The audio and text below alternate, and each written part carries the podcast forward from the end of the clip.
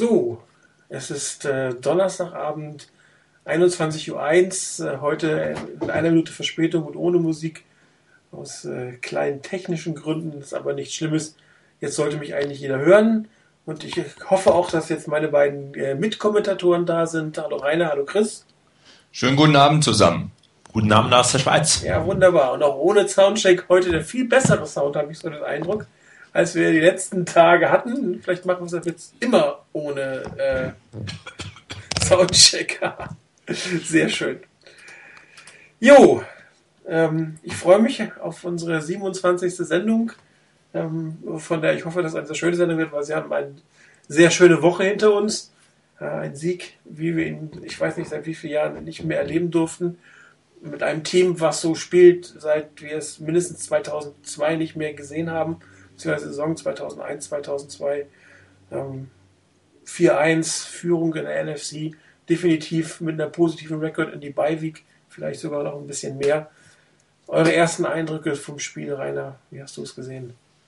Ja, der Punkteabstand war, wenn ich mich nicht verlesen habe, so groß wie zuletzt bei Super Bowl 24. Das war am 28. Januar 1990. Ähm, liegt also schon eine Weile zurück und zeigt allein schon mal, dass die Niners eine Leistung geboten haben, ähm, die wir wohl allesamt so nicht erwartet hatten vorher. Ähm, ohne den Gegner ähm, jetzt zu klein, zu hoch, zu groß reden zu wollen. Die, die Buccaneers waren nicht das Team, das ich erwartet hatte als Gegner. Aber du musst deinen Gegner erstmal so dominieren. Und ich hatte das Gefühl, dass die Niners den Gegner von Anfang an dieses Mal dominiert haben. Ähm, das, was wir sonst also gesagt hatten bei den anderen Spielen, so dieser gemächliche Auftakt und ruhige Auftakt, ohne gleich voll drauf zu gehen auf Punkte, das hat dieses Mal gar nicht gestimmt. Das ging, als die Niners den Ball hatten, relativ zügig und zackig, dass die ersten Punkte da waren und der Gegner damit schon mal unter Druck gesetzt wurde. Man hatte natürlich auch ein bisschen Glück, dass die, die Buccaneers für mich unverständlicherweise schlecht gespielt haben. Also Freeman ähm, war ein Schatten seiner selbst, finde ich. Und auch seine, seine ganze Mannschaft an sich war irgendwie neben sich stehend. So hatte ich den Eindruck bei vielen Szenen. Ähm, was sehr gut geklappt hat bei den Niners war einfach wirklich das Blocking dieses Mal. Teilweise das Run-Blocking war sowas von überragend wie ich mich wirklich gar nicht mehr dran erinnern kann, weil ich das das letzte Mal so gut gesehen habe.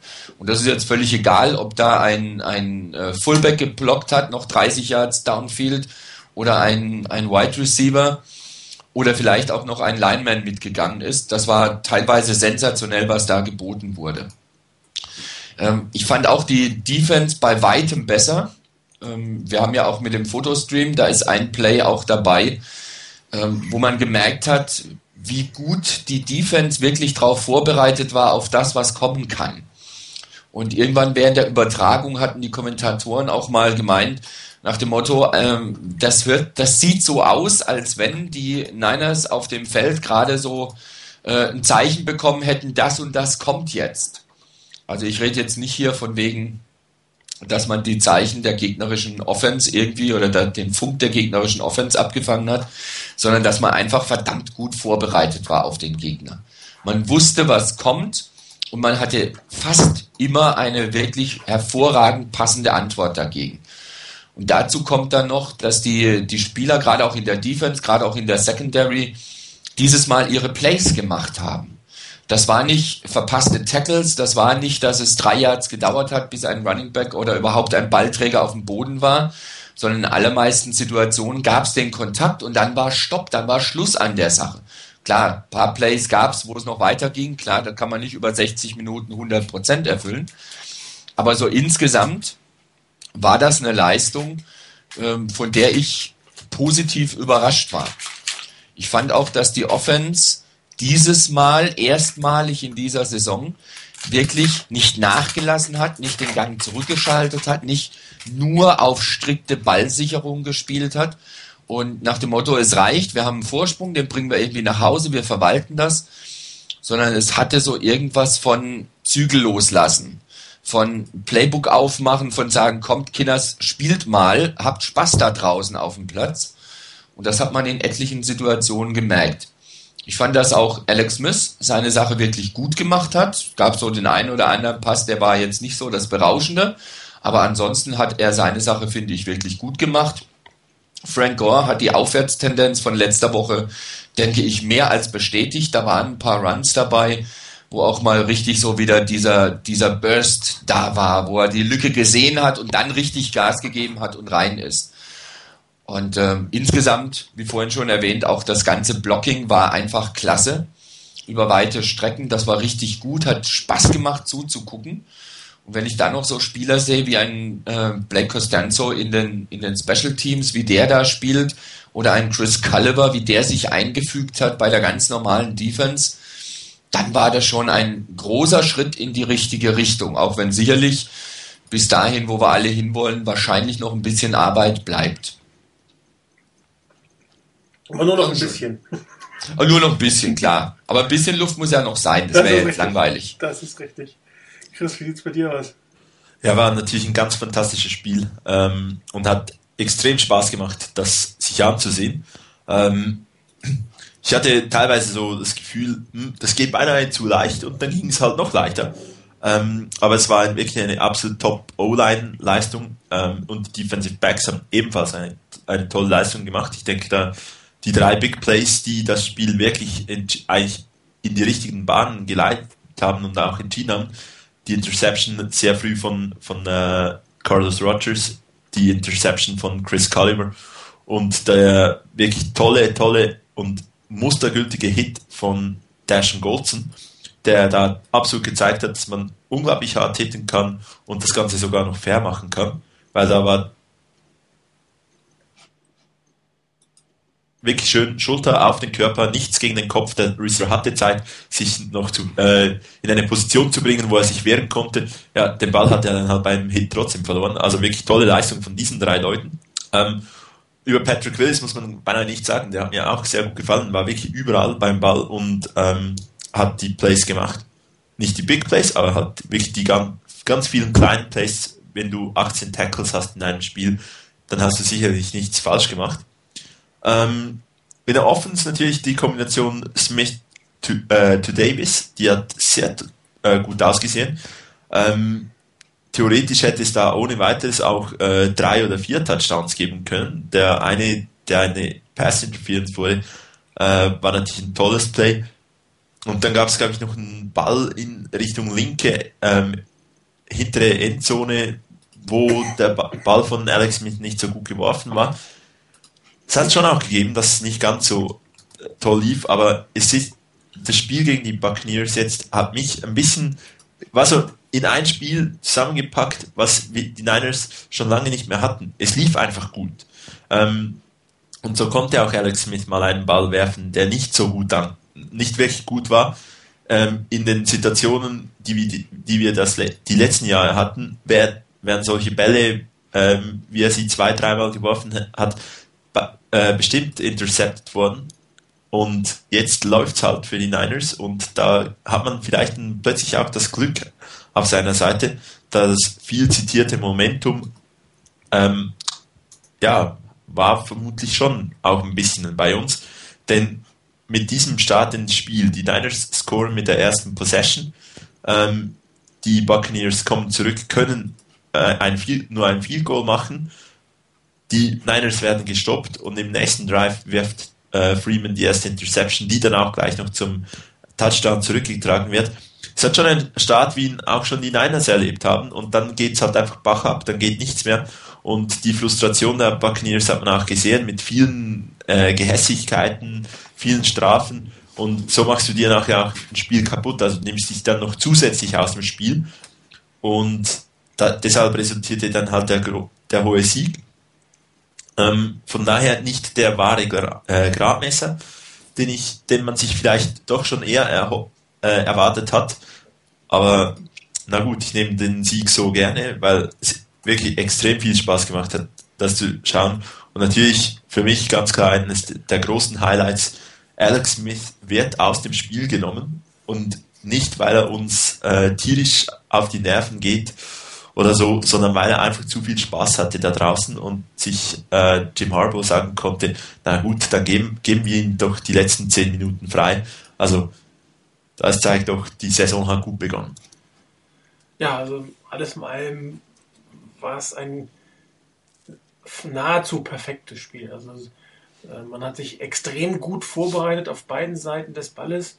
Man hatte gute Special Teams. Ähm, mich hat das Spiel so ein bisschen an den Orange Bowl von Stanford letztes Jahr äh, erinnert. Diese vielen Pässe auf die Titans, diese vielen drei Titan-Formationen auf einer Seite, äh, Laufformationen, wo sieben Offense Linemen auf dem Spielfeld standen, unbalanced Line, alles das, womit Stanford letztes Jahr im Orange Bowl ähm, so viel Erfolg hatte, hat sich in diesem Spiel wiedergefunden. Und ähm, es wird sicherlich kein Zufall gewesen sein, dass, dass Jim Harbaugh all das, was er gemacht hat, in diesem Spiel so gemacht hat, weil es, es hat schlichtweg funktioniert. Und, und wenn etwas so gut funktioniert, dann hast, heißt es, du hast dich darauf vorbereitet. Ist ja nicht so, dass ein schlechtes Team stand. Es ist sicherlich kein überragendes Team und es gab auch sicherlich schon bessere 3-1-Teams, als es die Buccaneers waren. Aber immerhin waren sie trotzdem ein 3-1-Team.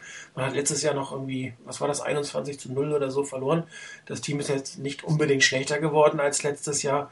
Ähm, auch wenn vielleicht so jemand wie Mike Williams nicht mehr so, gut spielt, wie es letztes Jahr noch gespielt hat. Aber im Endeffekt standen da keine Nulpen gegenüber. Und, und die 49ers haben in allen Belangen dieses Spiel dominiert. Und äh, weil sie einfach gut vorbereitet waren und weil sie das, was sie machen sollten und machen wollten, besser gesagt, auch, auch gemacht haben, weil sie es richtig gemacht haben. Und äh, ich muss hier eindeutig mal die Offense Line hervorheben, nachdem wir sie vier Spiele oder dreieinhalb Spiele lang äh, doch relativ stark kritisiert haben, war das ein Spiel, die gezeigt hat, dass die Fortinanders auch Run blocken können. Was man ja in den ersten drei Spielen überhaupt nicht den Eindruck hatte, dass, dass äh, äh, man weiß, wie man ein Loch frei blockt. Und das war einfach klasse. Und ähm, auch was, was das Thema angeht äh, mit, mit dem Passblocking, das wird auch nicht schlechter, das wird eigentlich besser und besser und besser. Ähm, klar, man hat 14 Sex kassiert, das ist schon eine ganze Menge. Aber trotzdem hat man nicht das Gefühl, dass Alex Smith hinter der Linie permanent auf der Flucht ist. Und, und wenn er dann doch mal flüchten muss, macht er einfach gute Sachen, gute Entscheidungen. Und äh, irgendeiner von euch spielt gerade mit seinem Mikrofon, was man relativ laut, relativ laut hier hört. Wahrscheinlich auch über den Ether. Ähm, bestes Beispiel, das hat Jocko hat das auch gerade erwähnt, äh, als ich mir das Play nochmal angeguckt habe. Äh, der Incomplete Pass auf, auf Walker in der Endzone, wo er sich Zeit erkauft hat, versucht hat, noch was draus zu machen. Das hat nicht hundertprozentig funktioniert, das kann es auch nicht immer, aber das sah einfach gut aus und hat sich selbst noch eine Chance gegeben, ähm, was, was hinzubiegen. Und ähm, jeder im Team hat einfach auf eine Art und Weise gespielt, wie man es seit Jahren nicht mehr gesehen hat. Und äh, die angebliche Diva Michael Crabtree hat sich die Seele aus dem Leib geblockt. Das muss man eindeutig mal sagen. Ich, hab, ich er hatte gar nicht so viele Plays, oder kann gar nicht so viele Plays zeigen, wie er im Run-Blocking einfach gut gespielt hat und ähm, die Leute weggehittet. Ich habe doch noch den einen, das ein oder andere Beispiel, was ich euch zeigen will, wo man das auch sieht. Aber das, das war einfach klasse. Und ähm, Josh Morgan hat das sowieso die ganze Zeit schon gemacht und auch Ted Ginn hat geblockt. Und, und wenn die, die drei Talents da standen, dann hat man eigentlich fast gedacht, äh, da spielt ein Profiteam gegen, gegen ein Highschool-Team. Also die haben, haben die, ähm, Buccaneers wirklich in allen Belangen dort beherrscht. Und wenn du die Linien beherrschst, egal auf welcher Seite, nicht auf beiden Seiten, dann hast du in der Regel die allerbesten Chancen, das Spiel zu gewinnen. Und wenn du dann auch noch äh, deine Skill-Positions nahezu perfekter Execution hast, dann gewinnst du noch mal 48 zu 3 gegen einen Gegner, gegen bei dem man vielleicht nur vier Punkte Favorit war und vielleicht mal mit sieben Punkten gewinnen.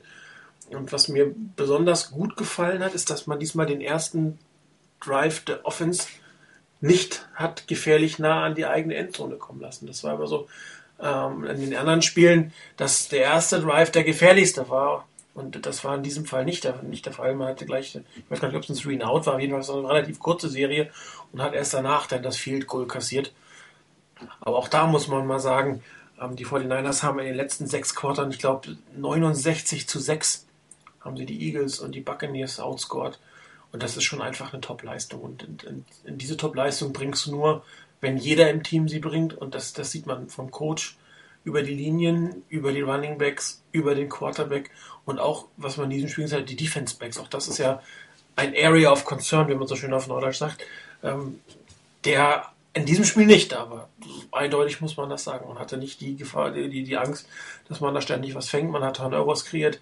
Der Härtetest kommt nächste Woche. Dann sehen wir, wie gut sie wirklich sind. Linie und, und, und äh, äh Defensive Backfield. Aber in, in, dieser Woche konnten sich eindeutig auf die Schulter klopfen. Das hat mir echt super gefallen. Und es macht einfach Spaß. Und selbst wenn man gegen die Lions nächste Woche verlieren sollte, was ich, wo ich mir noch nicht mehr sicher bin, aber selbst wenn die Saison läuft auf eine, auf eine total angenehme Weise, dass es Spaß macht, dieses Team zu verfolgen. Und äh, ich hoffe, dass wir auch genauso viel über ein gutes Team reden können, wie wir die letzten zehn Jahre über ein schlechtes Team geredet haben. Das ist ja oft einfacher, sich über etwas zu beschweren, als äh, sich über etwas zu freuen. Und äh, aber ich glaube, wir können auch äh, noch genug positive Dinge sagen. Auch wenn ihr vielleicht in, hoffentlich in nächster Zeit öfter mal hören müsst im Radio, wie gut unsere O-Line, wie gut unser Quarterback, wie gut unser Coach ist. Ich glaube, das kann man gar nicht oft genug hören. Muss man so ausdrücken. Ich denke auch, dass das nicht unbedingt langweilig wird. Ähm, solche Sachen hört man ja eigentlich ganz gerne und es ist auch schön, darüber zu berichten, ganz ehrlich. Äh, und darüber was, äh, darüber sich zu unterhalten. Was mir noch aufgefallen ist, ähm, auch so ein Punkt, der mir wirklich in dem Spiel stärker als zuvor aufgefallen ist, gerade im, im Open Field, die Tackles, die saßen. Also ich kann mich jetzt spontan an keinen Play erinnern, wo ein, ein Linebacker, egal ob Willis oder Bowman oder auch mal ein, ein Safety oder sonst jemand, einfach drangegangen ist, wo ein Gegner wirklich im offenen Feld war, nicht irgendwo, wo es, eng war, sondern wirklich frei war, Bewegungsraum hatte und der dann aus dem Tackle wirklich rausgerutscht ist, wenn er, wenn der, der Verteidiger halbwegs ordentlich dran war. Das war auch was, was immer mal wieder zu sehen war. Das war dieses Mal nicht. Da ging einfach nichts mehr weiter. Die konnten maximal noch, wenn sie an den Füßen ge gehalten wurden, irgendwie nach vorne umfallen. Aber mehr nach vorne ging nichts mehr. Von wegen rausreißen und, und nochmal fünf Yards machen. Das ging nicht. Ähm, ich meine, den, den Niners hat sicherlich auch, ähm, es gab sicherlich ein paar Punkte, die den Niners so ein bisschen in die Karten gespielt haben. Igor hat es ja im Type Intro schon geschrieben. Ähm, das war eine kurze Woche für die Buccaneers und ähm, dann noch dieser Trip quer durch die durch das Land an die Westküste sind sicherlich keine Faktoren, die irgendwie ähm, sonderlich förderlich sind. Irgendjemand macht mit macht bei euch irgendwas tierisch laut hinten dran. Ich habe pausenlos irgendein komisches Geräusch auf dem, auf dem Ohr. Äh, ja, auf jeden Fall. Also ich bin's nicht. Ich versuche mich so wenig wie möglich zu bewegen hier. Ähm, ja, also das waren sicherlich zwei Faktoren und der, der dritte Faktor, der sicherlich auch noch mit reingespielt hat, war, ähm, dass LeGarrette Blount irgendwann mal dann auch verletzt war und raus musste nach einem ähm, ja, heftigen Hit gegen das Knie. Danach kam er nicht wieder zurück. Das hat sicherlich geholfen, aber selbst in der Zeit, als er drin war, ähm, sah das nicht wirklich gut aus von den Buccaneers. Ähm, selbst da hatten die Niners das Spiel unter Kontrolle. Die Defense hat sich jetzt, glaube ich, was war es, das 25. oder das 26. Spiel hintereinander oder hat das 25. oder 26. Spiel hintereinander ähm, abgeliefert, ohne dass ein gegnerischer Running Back über die 100 Yards gekommen ist. Übrigens auch kein gegnerischer Quarterback. Ne? Vic hat es ja auch nicht geschafft. Also von daher, das ist schon mal eine, eine Leistung, die aller Ehren wert ist und das gerade zu dem Zeitpunkt, wo man dann eben ohne Sopuaga gespielt hat. Ähm, das war auch schön zu sehen, dass hier die Qualität in der Run-Defense keineswegs nach unten gegangen ist. Ich fand dann auch, dass man gut Druck gemacht hat auf äh, Freeman und die Verunsicherung, die bei Freeman da war und wohl schon die ganze Saison da ist, die wirklich noch gesteigert hat und sich das zunutze gemacht hat. Und dann kam halt noch dazu, wie vorhin schon erwähnt, dass man wirklich super vorbereitet war auf den Gegner. Ich hatte eigentlich ganz, ganz selten das Gefühl, dass die, die Niners Defense von einer Aktion der Offense der Bucks wirklich überrascht war. Es gab ein Play, ich glaube beim, beim zweiten Drive der Buccaneers, als das sogar das Ganze gegen die eigentliche Richtung des Plays ging. Da wirkten die Niners ein bisschen überrascht und dann noch so ein paar Pässe. Aber ansonsten sah das immer so aus, als wüssten die Niners, was passiert und sie können sofort darauf reagieren und wie vorhin schon erwähnt, die Mannschaft hat es umgesetzt und hat tatsächlich dagegen gehalten und konnte das Play stoppen. Und das war immens wertvoll. Und dann haben die Niners halt auch nicht mehr wirklich aufgehört zu spielen, sondern haben auch ihre Chancen nach vorne genutzt. im, im Coaching kam dieses Zurückstecken, dieses etwas rausnehmen vom Fuß vom Gas nehmen, kam halt nicht drin. Und dann kommt halt auch mal so ein Ergebnis zustande, wo du eben dann 45 Punkte vor bist. Nix von Chris? Okay. Nee, also, ich meine, ist ja alles gesagt. Ich denke, denk, war ein tolles Spiel und ähm, es ist so, wenn du, wenn halt jeder sein, es sind die kleinen Dinge, die, wir, die ich ja schon angesprochen habe. Jeder macht seinen Job gut, jeder arbeitet wirklich hart, jeder ist das ganze Play, das ganze Spiel konzentriert, macht keine individuellen Fehler und dann kommt halt so eine Leistung raus. Und ich meine, das, das hat man effektiv gesehen und dann muss man wirklich sagen, dass halt, wenn es läuft, dann gelingen halt diese Dinge viel einfacher. Man kämpft nicht, man will nicht zu viel oder so. Und das macht das Ganze eigentlich dann immer einfacher. Also je, je erfolgreicher man ist, desto einfacher wird es eigentlich dann, das auch zu ein, ein wenig äh, zu halten. Und von dem her so haben die Niners auch gespielt und ja, die ihre Chancen effektiv und sehr ähm, kaltblütig genutzt. Was halt ähm, nicht immer normal ist bei so hohen Siegen, ist, dass ein Team, ich glaube, Rainer das auch schon erwähnt, ein Team so konzentriert zu Ende spielt. Und ähm, das zeigt aber auch, dass man Spaß hat an dem, was man tut und dass der Trainer auch in der Lage ist, ähm, mit 30 Punkten Vorsprung, 40 Punkten Vorsprung noch jemanden auf dem Feld so äh, zu dirigieren, dass es immer weitergeht. Und äh, das ist nicht selbstverständlich. Und das hat mir natürlich extrem gut gefallen. Und äh, das ist auch zum ersten Mal eigentlich gewesen, dass man, ich sag mal, 35 Minuten nehmen wir die letzten fünf Minuten mit Colin Kaepernick, es war immer noch mit Energie, aber das war jetzt wirklich Garbage Time.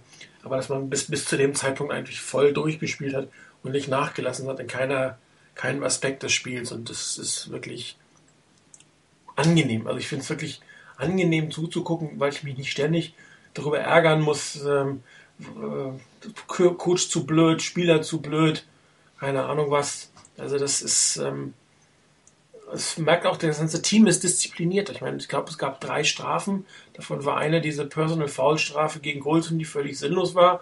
Wir hatten einen Fallstart und ein Holding, glaube ich, von Ayopati. Kein Special Teams Foul, keine langen Inter Pass Interference, keine blöden Situationen, die man sich reingebracht hat. Und ähm, dann, dann gewinnst du natürlich auch. Und das hast du auf der anderen Seite gesehen, dass die Coaches und dass die Spieler frustriert waren, schlechte Entscheidungen gemacht haben und sich eigentlich immer noch weiter in das, in das Loch, in dem sie schon stecken, äh, rein haben plumpsen lassen. Und das haben die 49ers äh, diese Saison eigentlich noch gar nicht so richtig gemacht. Und in diesem Spiel gab es eigentlich überhaupt keinen Grund zur Kritik. Ich meine, null Strafen sind immer besser als drei Strafen, aber wie realistisch ist das schon? Und damit sind sie auf einem echt guten Weg, meiner Meinung nach. Ich würde gerne einmal kurz ähm, Michael Crabtree zeigen, was ich vorhin gesagt habe, äh, wie er sich die Seele aus dem Leib lockt. Moment. Muss ich kurz einmal hier das Play fertig machen.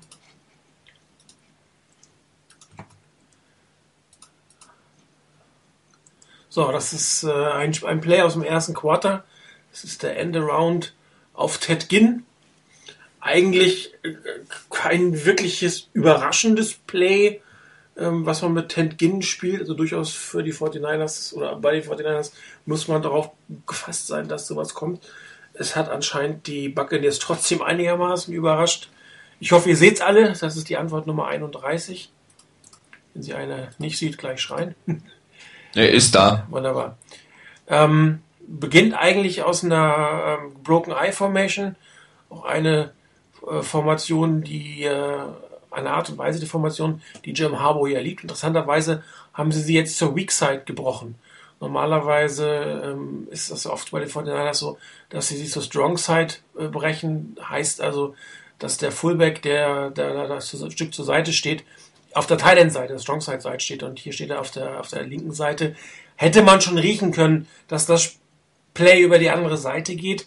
Ähm, ist eine typische Run-Formation für die 49ers. Ähm, vielleicht ähm, haben die Buccaneers auch mit dem Lauf gerechnet, weil wenn man sich das Bild 2 anguckt, als Ted Ginn in Motion geht, sein direkter Gegenspieler geht nicht wirklich weit mit. Also sicherlich wird es auch eine, eine Zonenverteidigung sein, er geht nicht unbedingt aus seiner Zone raus, aber äh, da ist kaum Bewegung. Die Linebacker bleiben mehr oder weniger fix stehen.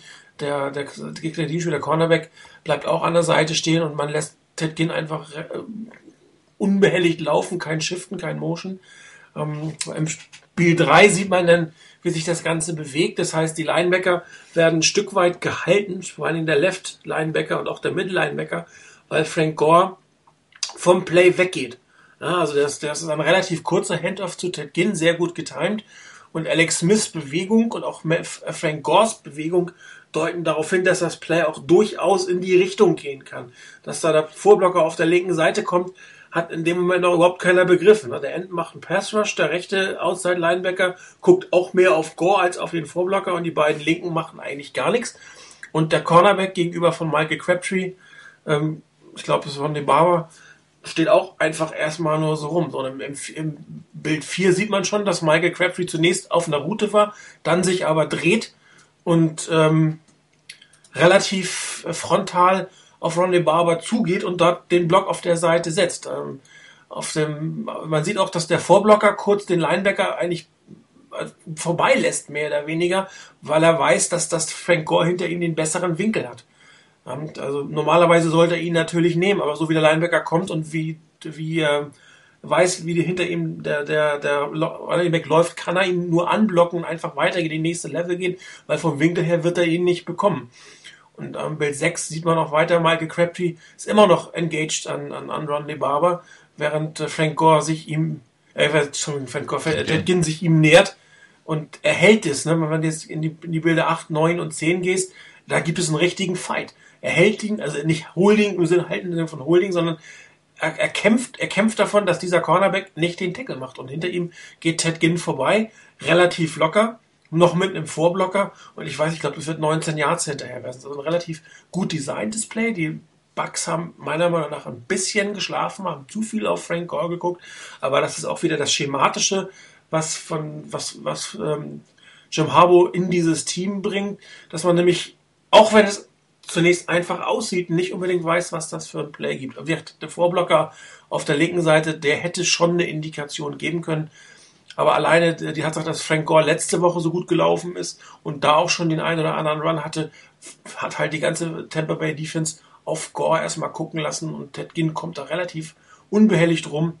Dazu doch wirklich gutes Blocking von Michael Crabtree und so machst du First Downs. Das sieht also gut aus und ähm, von wegen Diva, ne? also er hat richtig gekämpft. Da gibt es noch andere Plays, ich habe noch zwei weitere in Erinnerung, wo er richtig, richtig seine Blocks hält und auch den Gegenspieler durchaus auf den Rücken wirft. Und ähm, auch wieder ein Zeichen, was, was ein Coach machen kann, was ein Coach bringt. Ähm, was, was er aus einem Team machen kann, was aus einem Spieler machen kann. Sowas habe ich von Crabtree die letzten Jahre in der Intensität nicht gesehen.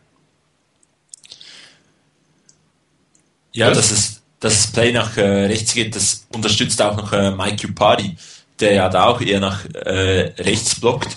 Und von dem her, ja, die Defense sehr gut mit dem, mit dem Play auseinandergenommen. Und ja, war, war ganz, hat mir auch sehr Spaß gemacht. Vor allem halt Ted Ginn, der kann sowas. Der ist ein guter Return, der tänzelt da ein bisschen rum und holt noch den ein oder anderen Jahr raus. Und ja, wenn die Defender natürlich dem Wide Receiver nachlaufen müssen, macht es die auch müde. Also hat mir gefallen. Definitiv. Dazu kommt, äh, dass auch keiner, also auf der rechten Seite, keiner jemanden durchlässt. Ne? Die, die, gut, das sind nur die, nur die Defense Line in Anführungsstrichen, aber auch die, so bleibt die Offense Line da stehen, dass man da locker hätte verhindern können, dass jemand hinter äh, von der Seite herkommt. Oftmals hast du dann den Gegner eher, eher hinter dir und nicht vor dir und wirst dann von hinten getackelt. Auch das wäre hier, so wie das Blocking-Schema angesetzt war, schwer möglich gewesen. Relativ simples Play. Gute, Exe gute Execution. Das, das ist einfach macht Spaß, dem zuzugucken. Und dann solche Plays hat man die letzten Jahre immer gegen die 49ers gesehen, wo man mit relativ einfachen Mitteln gut ausgeführt eine extrem gute ähm, Ausbeute hatte. Das ist auch eins von den Plays, da die im Moment der eine Vorblocker, das ist doch äh, Bruce Miller, oder? Ja. Die 49. Ähm, was häufiger mir auch aufgefallen ist, hat man ja auch auf dem Board schon, dass, dass Bruce Miller zum einen wirklich anscheinend wirklich sehr gute Instinkte hat, wie er blocken muss. Und er ist ziemlich schnell. Das ist ja auch so ein Problem, wenn du einen super Blocker vor dir hast, äh, der, der mühsam einen, einen Fuß vor den anderen setzen kann, dann kannst du als Running Back schnell sein, wie du willst. Den Vorblocker hast du nach zwei Schritten überholt. Aber bei, bei Miller habe ich den Eindruck, da kann hinter ihm jemand kommen, auch mit einem ordentlichen Speed. Und er ist trotzdem noch vorne dran. Er ist immer noch bei der Musik dabei. Und das ist sicherlich auch eine sehr wertvolle Geschichte. Also ich denke mal, ähm, dass Bruce Miller mittlerweile eine Leistung bringt, die erstens mal etwas über, also zumindest für mich mal überraschend war, dass er diese Umschulung so schnell ähm, hinbekommen hat. Und zum anderen ein ganz klares Zeichen ist für mich, dass äh, die Zeiten von Moran Norris äh, bei den Niners gezählt sein dürften. Also ich kann mir nicht vorstellen, dass der über die Saison hinaus weiter beschäftigt wird. Er hat Glück in Anführungsstrichen, dass das ähm, morgen auf Injured Reserve gesetzt ist. Wenn ja. wir den behalten hätten, dann wäre er wahrscheinlich weg vom Fenster gewesen. Ja. Kann noch kommen. Also ich denke, wenn es nochmals irgendeine, irgendeine Position gibt, wo man sich verstärken möchte oder so, ich meine, man hat ja auch noch da äh, Carrie Taylor geholt oder so. Es kann gut sein, dass man irgendwo nochmals das umschichten möchte und ja, das Spiel hat definitiv gezeigt, dass, dass man auf Bruce Miller setzen kann sollte sich dann Bruce Miller verletzen, ich glaube nicht, dass irgendwer Moran Norris von Free, äh, dann vom Wafer holt oder so. Also der wäre dann ja auch noch da. Also ähm, ich habe jetzt noch mal gleich ein zweites Play zum Thema Running Play, weil wir die Offense äh, diesmal loben wollten. Also ich will die zumindest loben, um es mal so auszudrücken. Mach ruhig. Also vor allem die Offense Line. Ähm, jetzt hat wieder einer so, ähm, jetzt ist es ein Play, auch aus dem, aus dem ersten, nee, aus dem zweiten Quarter. Ähm, sieht das ja zweiter und drei. Zweiter und drei war früher bei den 49ers auch ein Run-Play. Und wie viele Yards hat man in der Regel gemacht? 0 bis 1. Also so hart muss man das sagen. Da lief gar nichts. Und ähm, wenn man euch das anguckt, eine, eine deutlichere Run-Formation kann man ja kaum haben. Und das wieder das absolut geliebte, diese unbalanced Offense Line, die, die Jim Harbo, der, ich weiß auch nicht, da träumt er wahrscheinlich nachts von, dass das ist sein absolutes Highlight und damit kann er auch extrem gut umgehen. Entschuldigung, und ähm, den, den Effekt sieht man hier in diesem Play. Ich meine, hier wird nichts versteckt. Ne?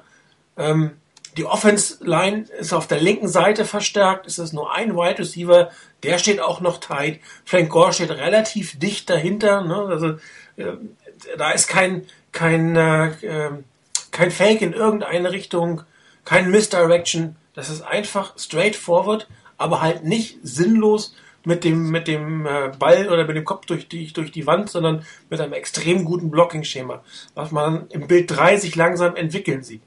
Ja, Josh Morgan geht in die Mitte, das ist nicht ganz so wichtig, wird irgendeinen wegnehmen.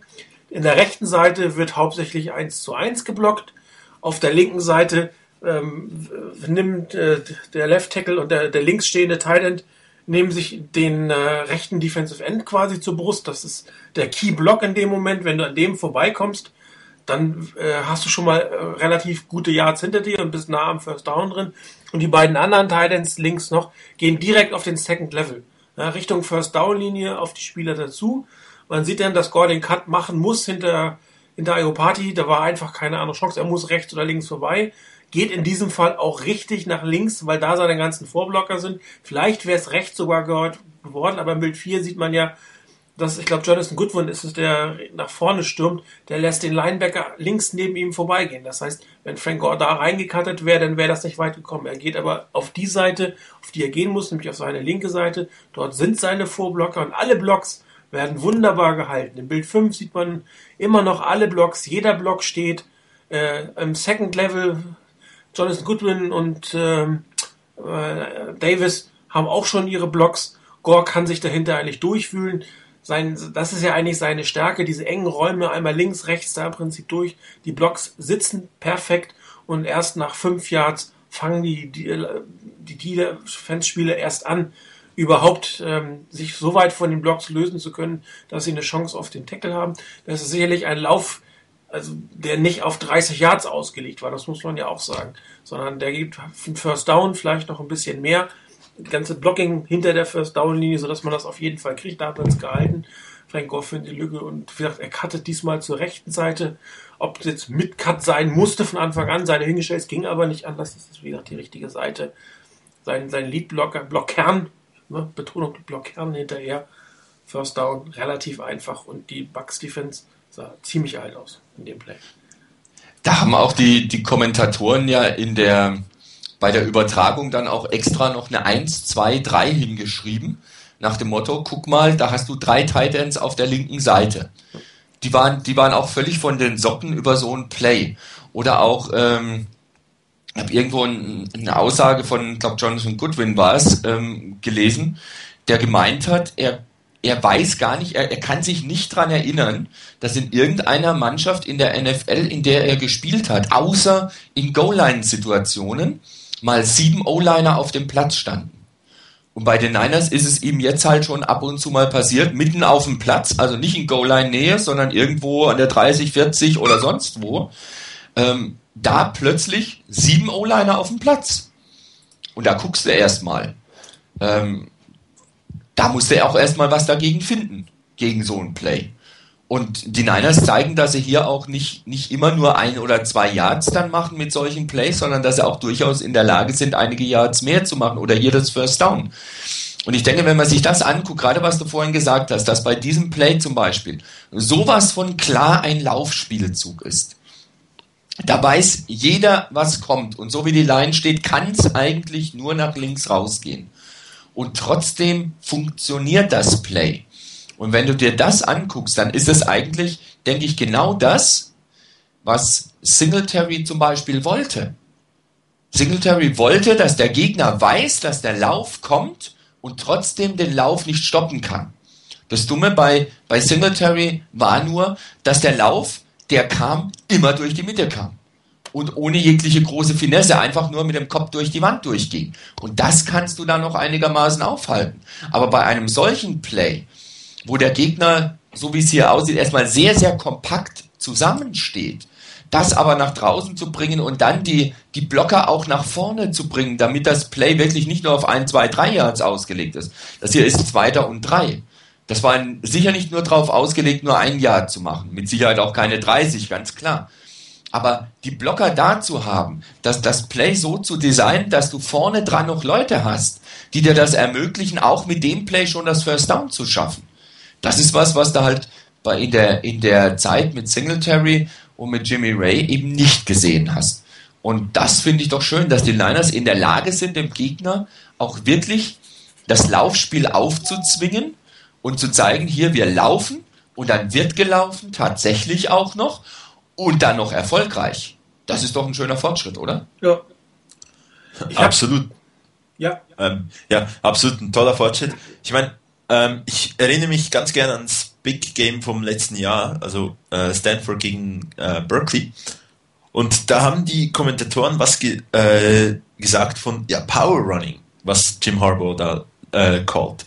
Und ich habe so gedacht, ja, nee, das habe ich ja schon mal gehört, dass man Power Running äh, spielen kann in der Bay Area. Aber das sieht halt einfach total anders aus. Ich meine, was du vorhin angesprochen hast, Rainer, ist absolut korrekt. Das heißt, ähm, Mike Singletary wollte dem Gegner zeigen, hey, wir laufen und du, äh, der Gegner darf das gerne versuchen zu verteidigen, aber wir sind stärker. Nur, wenn du wirklich so stur durch die Mitte gehst oder so einfallslos dann läufst, dann ist es halt einfach sehr einfach. Von dem her, du darfst dem Gegner ganz gerne sagen, hey, ich laufe jetzt dann. Aber dann muss halt einfach immer noch die, das Überraschungsmoment sein. Ich kann nach links, ich kann nach rechts, ich kann durch die Mitte, ich kann ganz nach rechts, ganz nach links. Also dann muss einfach diese, müssen diese Varianten halt drin sein. Und das bringt äh, Jim Harbaugh rein. Und mit genau solchen Formations, ich meine, äh, schlussendlich es ist ja nicht, eigentlich nicht unbalanced, diese Formation, sondern es stehen eigentlich fünf Linemen da, drei Titans auf der einen Seite und noch ein Wide Receiver. Und ja, also nach dem Motto, er zeigt an, wir laufen, aber die, der Gegner weiß halt immer noch nicht ganz genau wodurch. Bei Mike Singletary und Jimmy Ray war es halt direkt durch die Mitte. Von dem her, ähm, ähnliche Situationen mach, machen Drew Brees und die Saints. Ich meine, die sagen ja auch, hey, wir, wir werfen den Ball, aber du weißt halt nicht wohin. Ich habe natürlich noch ein Play. Hattet ihr euch was denken können, ne? Hm. Wo, wo wir Echt? schon dabei sind. Ähm, ich bin überrascht. Du bist überrascht, das freut mich. Äh, Siehst du, Jim Harbaugh schafft es auch zu überraschen. Ich schaffe es zu überraschen. Und äh, kommen mit dem, was sie rechnen, und trotzdem wird's gut. ja, also siehst du, jeder, jeder, weiß, jeder weiß, was jetzt kommt und keiner kann es aufhalten. Richtig, genau. Es ist zweiter und vier, drei, drei Minuten später gleich. Also Spielzug findet drei Minuten später statt. Zweiter und vier. Was sagt uns zweiter Down in der West Coast Offense? Es ist ein Rundown. Nein, es ist ein Rundown. Ja, der West Coast Offense ist typischerweise Passing Down, Passing primär, aber auch Run in der ähm, First Down. Das zweite Down ist eigentlich immer ein Running Down und dann versucht man mit dem dritten Down, wenn es denn sein muss, ähm, möglichst mit einem kurzen Pass das First Down zu machen, aber es ist ein klassischer Rundown, das zweite Down. Und die 49ers stehen, ich sehe, hoffe, ihr seht das, Antwort Nummer 40, in einer ja. Run-Formation. Diesmal ist es eine Double-Tight-End-Formation mit einem äh, Fullback. Nee, das ist, das ist sogar Delaney Walker, glaube ich, ja. der blockt. Also wieder mit drei Titans auf dem Platz, nur ein bisschen anders diesmal aufgeteilt. Der geht auch noch in Motion, bricht das Ganze, hat schon wieder etwas unbalanced hervorgerufen, unbalanced auf rechts. Ähm, die Buccaneers haben diesmal ähm, auch auf der Seite die überwiegende Anzahl der Defender. Man sieht ja, dass der Cornerback schon relativ dicht dran steht. Ähm, der End ist nach außen gezogen. Ähm, man rechnet, glaube ich, schon auch damit, dass es über diese Seite, wenn es in der Lauf wird, was geben wird. Aber natürlich kommt es ganz anders, als man denkt. Und zwar, nachdem äh, Danny Walker nach rechts in Motion gegangen ist, gleich der Spielzug dann nach links. Auch wieder relativ straightforward kein, kein, kein irgendwie äh, Gezappel vorweg. Klarer Handoff. Ähm, an der rechten Seite wird eigentlich nur der erste kurz weggeblockt, dass er den Play, das Play nicht von hinten tot macht. Der Rest bewegt sich sehr stark nach links beziehungsweise in die Mitte. Frank Gore kriegt den Ball. Delaney Walker ist sein Vorblocker.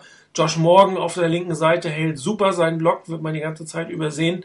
Und äh, die Defense Linemen versuchen zumindest wieder auf der linken Seite so viel ähm, Schub zu bekommen, dass es hier zum First Down geht, ist halt ein etwas längerer Spielzug, weil er über weiter außen geht. Das heißt, man muss ein Yard mehr, weil es jetzt weiter und vier statt weiter und drei ist, hat sich dann über außen entschieden zu gehen. Ähm, hier muss man natürlich erstmal gucken, wie der Spielzug sich entwickelt. Die Offense Line muss auch ein Stück weiter nach links. Darum ist sie nicht ganz so tief im Backfield, aber wenn man sich das anguckt, jeder, der dort steht, egal ob Tight End, ob Offense Line, ob Wide Receiver, hält seinen Block. Ne? Da, da ist nichts an Frank Gore dran. Er muss einen kleinen Cut nach links machen. Trotzdem werden die Blocks weitergehalten. Josh Morgan hält seinen Block, das sieht man im Bild 7 wunderbar. Da ist nichts zu machen von Seiten des Cornerbacks und Frank Gore ist da eigentlich schon an der größten Gefahr vorbei. Es hat eigentlich keiner mehr einen vernünftigen Winkel, um ihn zu kriegen. Dann ist er auch durch und wird hinterher vom Safety getackelt. Liegt da nicht in erster Linie daran, dass er nicht schnell genug ist von, von seiner Grundgeschwindigkeit, um da äh, den Safeties wegzulaufen. Ähm, andere Running Backs hätten dort einen Touchdown draus gemacht, aber gut, das ist keine Kritik an Gore. Man kann nicht alles perfekt können und er ist halt nicht der schnellste Running Back der Welt. Aber das Blocking war einfach wieder fantastisch bei einem Spielzug, wo jeder weiß, dass gelaufen wird, wo aber am Anfang nicht ganz klar ist, geht es nach rechts, geht es nach links, erst nach rechts angedeutet, dann doch nach links. Und die Buccaneers sind einfach nicht in der Lage gewesen, das zu stoppen. Das andere Play, was wir vorher gesehen haben, mit dieser unbalanced Riesen-Offense-Line, haben sie nachher ein Stück besser in den Griff bekommen. Da haben sie einen Spieler mehr auf die rechte Seite, auf diese Doppelteilen-Seite genommen, ähm, waren dann ein Stück erfolgreicher und die 49ers haben sich doch an anderen Sachen zugewidmet. Sie hatten den Erfolg mit den Plays und haben dann halt was anderes gemacht, was genauso erfolgreich war. Es ist aber auch das Schöne, das, zu sehen, dass dann auch Anpassungen passieren. Das, was wir auch teilweise auch diese Saison durchaus, denn ich berechtigterweise kritisiert haben, dass hier Anpassungen teilweise in eine falsche Richtung gingen, zumindest unserer Auffassung nach. Und wir hätten es anders gemacht. Aber dass da eher in eine falsche Richtung ging, nach dem Motto, das, was funktioniert hat, hat man sich ein bisschen weggenommen, um ein bisschen vorsichtiger zu agieren.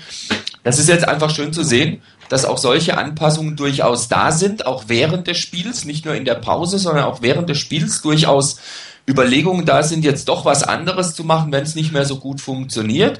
Nach dem Motto, naja, so halbwegs wird es noch funktionieren, das hält uns den Vorsprung, das reicht uns. Nein, man hat weiter versucht, was zu machen. Das, was ich vorhin schon gesagt habe, man hat weiter gespielt. Und man hat den Spielern den Spaß daran angemerkt, so weiter zu spielen. Und dann eben umzustellen und dann doch was anderes zu machen und dem Gegner zu zeigen, naja, dann kümmert euch mal um die Aufstellung und um das Play, das ihr bisher gestoppt habt. Wir, wir spielen halt jetzt mal was anderes. Das ist eine schöne Sache, finde ich. Das passt einfach zum Gesamteindruck von dem Spiel. Zumal Jim Harbour ja gesagt hat, dass sie sogar noch mehr Sachen im Köcher hatten, und es einfach nachher gelassen haben. Also sie hätten noch mehr machen können, nochmal den einen oder anderen Twist reinzubringen.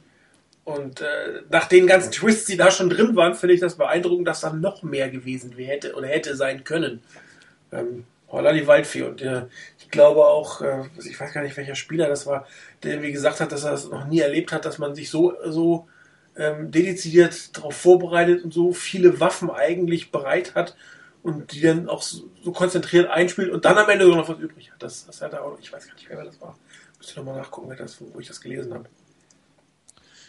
Ich denke auch, diese, diese Motion da von, von äh, Delaney Walker ähm, ist auch wieder ein Vergleich mit dem, mit dem Big Game der letzten Saison. Da mag ich mich erinnern an einen Tight End der Typ war wirklich arm. Denn Jim Harbour hat den von äh, White Right, also von ganz rechts außen, links in den Slot geschickt, von links im Slot wieder äh, rechts an die Line und dann noch ins Backfield. Also nach dem Motto, der war schon fast tot, äh, bevor das Play losging. Aber wenn du die Defense natürlich verwirren kannst, dann muss man halt diese Strecke laufen. Das stimmt. Ja, ähm, nach dem Laufspiel sollen wir uns vielleicht nochmal dem Passspiel widmen. Ähm, Alex Smith hatte nicht allzu viele Versuche, nur 19 Stück. Das ist äh, nicht sonderlich viel verglichen mit dem, was zurzeit in der Liga so geworfen wird. Dementsprechend auch nur in Anführungsstrichen 170 äh, Yards. Klar, bei 19 Pässen wirst du in der Regel keine 500 Yards. Aber ähm, immerhin drei Touchdowns, dreimal zu Titans. Eine leider Misskommunikation mit äh, Michael Crabtree, ähm, die auch hätte eigentlich zum Touchdown führen sollen. Ähm, bei den beiden merkt man schon, dass sie nicht immer genau auf der auf derselben Lane, auf der gleichen Wellenlänge sind. Aber auch das war die letzten Jahre schon schlimmer. Und ähm, also Blocking war hervorragend. Es, es, es, passt einfach. Also wenn geworfen wird, wird in richtigen Situationen geworfen. Auch da durchaus äh, geworfen, wenn man zeigt, dass man wirft oder dass der Gegner weiß, dass man wirft und trotzdem funktioniert das Ganze sehr gut. Und auch das haben wir die letzten Jahre eigentlich kaum gesehen. Da war das geworfen wird im dritten Down, das wusste jeder und es funktionierte eigentlich nicht. Also da konnte ihm egal wer Quarter gespielt, man einem eigentlich nur leid tun, äh, weil das so ein unkreativer Kram ist, der in den letzten Jahren gespielt wurde.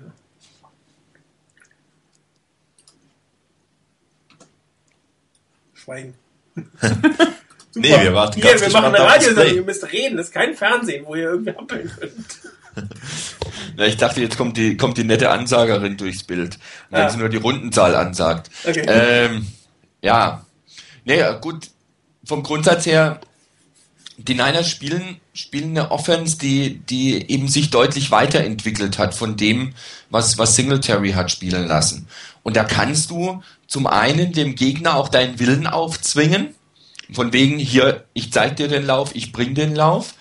Du kannst dann aber auch kreativer im Passspiel sein. Und wenn das ganze Team mitzieht, wenn das Team Spaß dran hat, wenn das Team ähm, den Coaches das glaubt, dass das funktionieren kann.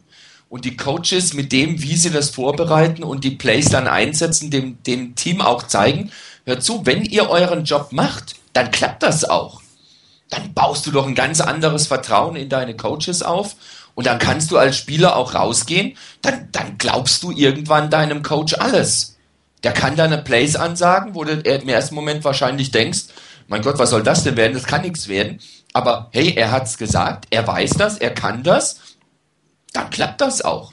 Und damit baust du Selbstvertrauen auf für das Team. Natürlich muss jeder seine Leistung bringen. Jeder muss drangehen an seine Grenzen und muss seinen Job auch machen. Das, was er gerade auch beim, vorhin beim Thema Run-Blocking, was in den, was glaube ich jemand da im, im Third geschrieben hatte, äh, was so in den ersten Spielen nicht so richtig funktioniert hat. Aber es scheint jetzt so langsam, aber sicher zu funktionieren. Die Spieler kriegen mit, was sie machen sollen, setzen das besser um, bringen ihre Leistung, setzen ihren Block und ziehen daraus aus solchen Situationen, die dann klappen, die funktionieren, einfach das Selbstvertrauen heraus, dann auch mal vielleicht bei komplexeren Sachen oder bei schwierigeren Sachen oder auch gegen stärkere Gegner sowas durchzusetzen. Weil man einfach kommt mit diesem Selbstvertrauen, mit dem, mit dem Wissen auch darum, wir können das. Und wenn es nicht klappt, dann finden unsere Coaches einen Weg. Und die bereiten sich und uns so gut darauf vor, dass wir das noch umsetzen können. Das, was ich vorhin meinte, diese, diese Veränderungen im Spiel nach dem Motto, oh hoppla, da haben wir was, was nicht mehr funktioniert, was vorher geklappt hat, hat sich der Gegner darauf eingestellt, naja, machen wir halt was anderes. Und als Spieler das zu wissen, dass dein Coach immer noch was im Hintergrund hat, immer noch ein Ass im Ärmel hat, was er als Play rausgeben kann. Für so einen Coach spielst du doch auch gern und dann hängst dich auch rein. Und dann gibt's auch sowas, dass vielleicht so jemand wie ein Michael Crabtree auch ähm, als Wide Receiver Downfield für das Run-Game super blocken kann.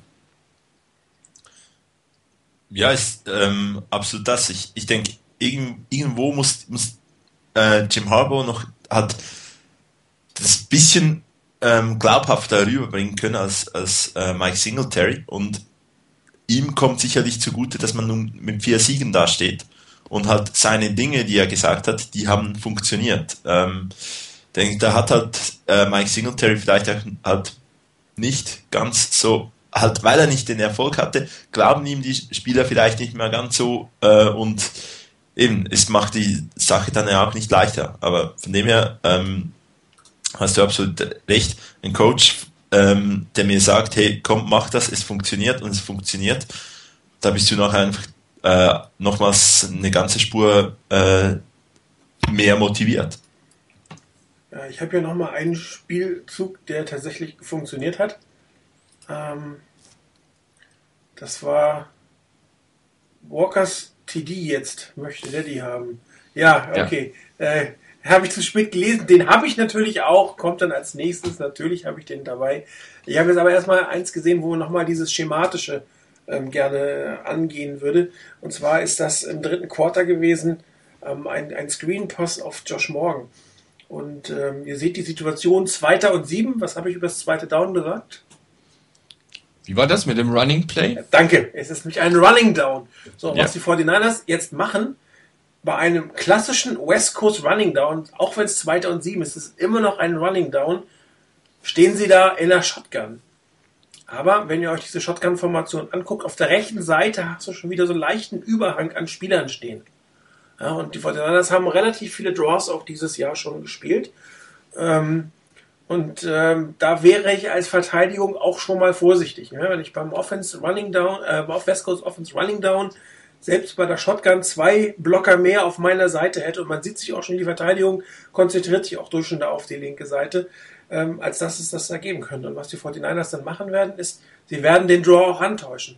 Ich habe das, das Screenshot nicht 100% hingekriegt, aber im Bild 2 sieht man noch, wie Frank Gore die Hand offen hält und Alex Smith hat den Ball kurz vorher auch quasi in dieser Richtung. Ähm, auf der rechten Seite wird auch wie für einen Run eigentlich geblockt und auch äh, Delaney Walker in der Mitte ist eigentlich eher noch in der Bewegung für einen Runblock. Das heißt, dieses Spiel sieht also bis kurz vor diesem Fake oder bis zu diesem Fake aus wie ein Runblock.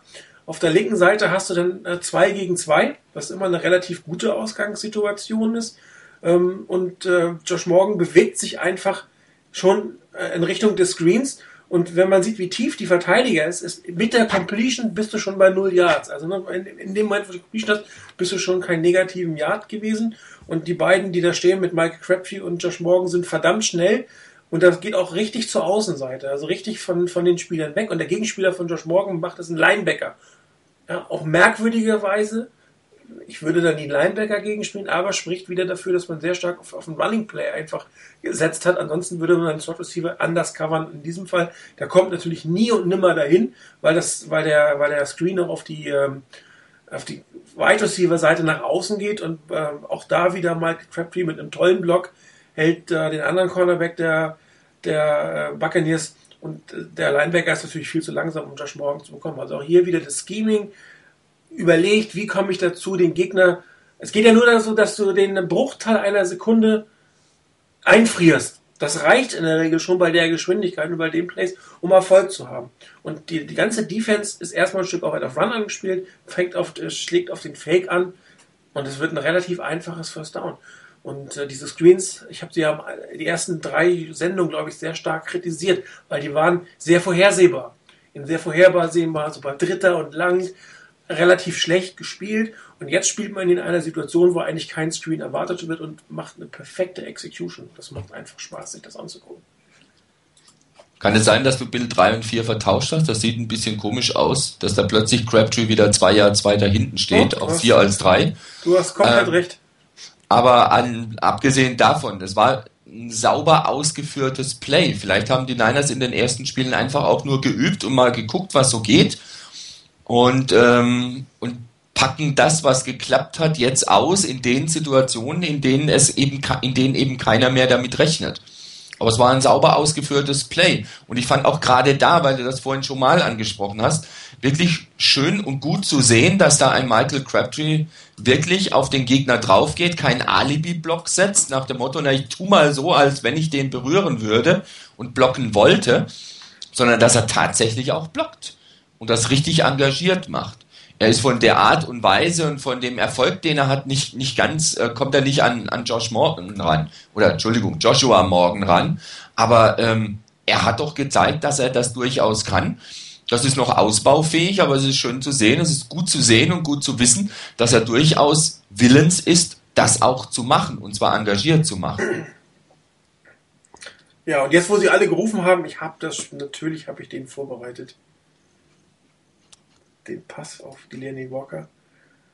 So, da ist er. Äh, Antwort 49, ich hoffe, er ist zu sehen. Ähm, erster und 10, erster Down, West Coast Offense, es ist ein Passing Down. Die 49ers stehen auch eindeutig in der Passing Formation, relativ straightforward. Shotgun, drei Wide Receiver, äh, End und Running Back dahinter. Ähm, auch hier wieder stehen die äh, Buccaneers in ihrer Base Formation. Also 4-3, vier Defensive Backs. Das ist natürlich etwas, was du erreichst. Das habe ich letztes Jahr, glaube ich, schon mal äh, stark kritisiert, dass du eigentlich mit diesem Personell, was du auf dem, auf dem Feld hast, mit den beiden Titans, zwei Wide Receivers und Frank Gore, unglaublich viele Formationen spielen kannst, vom, von, von der Stretch Offense bis hin zu einer Tight Offense, kannst du alles spielen. Das heißt auch, das zwingt die Defense eine Verteidigung so in der Mitte, ne? Also weder einen klassischen Run noch einen klassischen, klassischen Pass Formation oder auch Package zu haben, weil sie nicht genau wissen, was kommt. Wenn du plötzlich sechs Defense Back hast, dann machen sie eine Tight Formation und rennen dich durch die Mitte tot. Ja, wenn du dann plötzlich eine 4-6 spielst, dann geht auch äh, Vernon Davis noch, noch äh, raus und spielt mit vier Wide Receivers und dann fängst du den langen Pass. Und, und das ist halt der Effekt, wenn du mit deinem Personal so umgehst, wie die 49ers es tun. In diesem Fall steht die Lena Walker als Slot Receiver aufgestellt. Ähm, Im Huddle sah das aus wie eine, wie eine, wie eine Formation, Double Tight, I Formation, da rechnest du einfach nicht mit. Die, die ähm, stehen auch in ihrer Base Formation, das heißt, äh, der primäre ähm, äh, Gegenspieler von, von äh, Delaney Walker ist der linke Outside Linebacker, weil der Strong Safety, wird man auch hinter den Bildern sehen, eindeutig für Vernon Davis zuständig ist. Ähm, Bild 2 ist das einmal kurz nach dem Snap noch von hinten. Ähm, man sieht auch, dass der, der Linebacker relativ stark Inside covert. Er hat auch einen Linebacker und eine andere Formation. Das heißt, äh, Delaney Walker hat einen relativ freien Release äh, in Richtung der, der, der ähm, Yards-Bezeichnung auf, auf dem Feld. Da geht er eigentlich hin, weil der Cornerback definitiv, egal ob der Zone oder Mann gespielt wird, der Cornerback wird sich irgendwie um Josh Morgan, Joshua Morgan kümmern müssen. Äh, Die haben sogar noch mal dritte Perspektive gehabt in dem Moment. Auch hier sieht man wieder, das Defensive Backfield steht in der absoluten Standardformation ähm, und steht ist eigentlich vom dem Beginn schon in einer kleinen, in einer kleinen, in einem kleinen Nachteil hinterher. Was man wieder sieht, es ist leicht mit Play Action vorneweg. Das heißt, den Draw mal angekündigt, würde ich beim First Down auch gerne machen. Äh, hat man ja auch hinterher gesehen, äh, dass die äh, Verteidiger auf diesen Draw durchaus anspringen. Ähm, Frank Gore wird hinterher sozusagen der, der Safety Receiver sein. Alle Routen gehen erstmal tief. Das heißt, alle Linebacker die müssen irgendwie erstmal mitgehen. Sie müssten es ja verteidigen. Also zumindest der gegenüber von äh, Josh, Josh Morgan. Und im Bild 5 sieht man, dass der Mittellinebacker äh, auf eine Double Coverage ähm, mit Vernon Davis äh, assigned ist. Hinten steht der Safety, er steht vorne. Das heißt, der ist auch schon mal aus dem Feld. Äh, das heißt, äh, Frank Gore hätte eine 1 zu 1 Situation, wenn irgendwas schief geht. Im Bild 6 sieht man, das ist eine komplett tiefe Route. Das, was ich eigentlich beim dritten Down hasse, dass alle aus der Mitte rausgehen. Beim First Down ist das natürlich nicht ganz so wichtig, dass du jemanden hast, der sicher das First Down macht. Ähm, das heißt, alle werden erstmal weggezogen. Die Offense Line sieht man, hat eigentlich keine Probleme mit den vier Mann, gegen die gegenüberstehen. Das sieht sehr gut aus. Alex Smith kann ganz normal in Ruhe setten. Im Bild 7 sieht man langsam, wie sich das entwickelt. Man sieht schon, dass Delaney Walker vor seinem Linebacker ist. Das heißt, er hat ihm schon ein Stück weit ab, was abgenommen. Ähm, die beiden in der Mitte stehen immer noch auf Vernon Davis. Der Cornerback selber scheint schon zu riechen, weil er äh, Josh Morgan nicht weiter verteidigt. Und dann kommt eigentlich der Pass. Im Bild 8 sieht man, dass der Pass gerade weg. Frank Gore wäre im Notfall da gewesen. Das heißt, auch da hätte man 5, 6, 7, 8, 9, 10 Yards in der Mitte haben können, wenn es tief gar nicht gegangen wäre. Aber der Pass, den Alex Smith hier wirft, ist absolute Sahne. Im Bild 9 sieht man dann, der Ball geht hin und hier gehen vier Leute vier in Richtung äh, Delaney Walker. Sein eigentlicher Gegenspieler, der Cornerback von Josh Morgan, plus die beiden, die auf Vernon Davis assigned waren. Im Bild äh, 10 sind sie denn drei Mann schon nahe, im Bild 11 im Prinzip auch. Ähm, Im Bild 12 sieht man eigentlich das, wie sich die ganze Schlinge dann zuzieht. Ne? Drei Gegenspieler direkt um ihn herum, einer kommt noch rein und äh, Alex Smith wirft diesen Ball, also traumhaft, wirklich traumhaft in den Lauf von Delaney Walker über sämtliche Verteidiger hinweg von beiden Seiten. Keine Chance, Safety, Cornerback kommen da im Prinzip nicht ran. Ähm, äh, und Delaney Walker muss einfach am Ende nur noch zugreifen. Das ist ein relativ einfaches Play, gerade weg. Man hat die Coverage ausgenutzt. Man weiß, dass, dass der Gegner seinen, den Top-Teil entdecken wird. Vernon Davis, zwei Mann sind gebunden. Der Linebacker, ich weiß nicht mehr, ob das Play von Anfang an auf, auf Delaney Walker war, aber diese Situation, Delaney Walker gegen einen äh, Outside-Linebacker, da kannst du eigentlich nicht viel verkehrt machen. Und, und wenn du dann noch so wirst, wie Alex Smith halt geworfen hat, mein Reden auch letztes Jahr, die längeren Pässe, das sind seine Dinger, da hat er einen unglaublichen Touch für. Und Delaney Walker musste sich eigentlich kaum anstrengen. Es hat vielleicht am Ende ein bisschen wehgetan, aber anstrengen musste sich nicht. Und das war einfach ein ganz, ganz toller Touchdown. Es hat richtig Spaß gemacht. Ich fand es auch vor allen Dingen klasse, dass diese, dieser Touchdown auch so früh im Spiel schon, für, schon ähm, gefallen ist. Ähm, das, was ich vorhin schon gesagt habe, dass man gleich rausgegangen ist und auch vom ganzen Design dieses Plays her auch wirklich den Versuch unternommen hat, gleich in der Situation dem Gegner gleich mal zu zeigen, wo es lang geht, um zu zeigen, hier, kümmere dich mal drum. Und wie vorhin schon, ich hatte, als das Play sich entwickelt hat, habe ich auch gedacht, oh, da kommt vielleicht jetzt doch noch der Pass auf Frank Gore, aber der hat ja auch Platz. Der kann ja auch 5, 6, 7 Yards nach vorne gehen. Wenn es gut läuft, kriegt er vielleicht sogar auch einen First Down. Und dann kommt der Pass auf Delaney Walker da hinten raus, wo man das Mismatch wirklich ausgenutzt hat. Und dann, wie du eben schon gesagt hast, der Pass kam einfach wirklich perfekt. Der musste nicht ewig hoch springen, der musste nicht langsamer machen, der kam ihm nicht in den Rücken, gar nicht. Der kam einfach so, dass man sagen kann, so, jetzt fang mal bitte nur noch, mehr musst du eigentlich gar nicht machen, lauf das Ding zu Ende, fang das Ding und dann haben wir unseren Touchdown. Und das so früh im Spiel, ich meine, siehst ja auf der Uhr, das sind noch nicht mal, oder gerade mal recht viereinhalb Minuten gespielt ungefähr, als, als es den Touchdown gab. Ähm, das war eine schöne Sache zu sehen. Auch, und für mich an dem Moment schon, schon so ein bisschen ein, ein Indiz dafür, dass es wohl kein Spiel wird, wie die zuvor, wo die Niners erstmal von Anfang an erstmal Fehler vermeiden wollen, äh, Risiken minimieren wollen, langsam bedächtig vorgehen wollen, Schritt für Schritt vorgehen wollen, sondern wo die Niners auch mal wirklich gleich von vorne weg dem Gegner zeigen wollen, was Sache ist. Und das ist ein toller Fortschritt, wie ich finde, in dieser Saison, dass man jetzt das wirklich auch mal geschafft hat ähm, und damit auch wieder so für mich so den nächsten Schritt gemacht hat den das Team machen muss. Da müssen noch viele folgen, ganz klar. Und vor allen Dingen wird es auch noch deutlich stärkere Gegner geben als die Buccaneers. Auch solche, die nicht den langen Trip haben, sondern wo die Niners den langen, den langen Weg haben und vielleicht müde sind und ähnliches. Und der Gegner ist von sich aus schon stärker. Da wird es dann interessant, wie die Niners sich da schlagen. Aber ich fand den Schritt schon mal bei diesem Spiel von Anfang an dem Gegner zu zeigen, wir sind Herr im Haus und wir lassen es erst gar nicht zu, dass du großartig was machst. Wir drängen dir unseren Willen auf und wir spielen dich aus und wir machen die Punkte. Das war ein toller Fortschritt, der da zu sehen war. Ja, das ähm, ganz kurz als Information. Äh, die 49ers haben ja in diesem Spiel den Opening Drive in der ihr, also in der ersten Halbzeit und den Opening Drive in der zweiten Halbzeit mit Touchdowns abgeschlossen. Das haben sie das erste Mal seit 20 Jahren gemacht. Also quasi in die Halbzeit starten und richtig gehend von Beginn weg voll da sein. Wenig schlecht.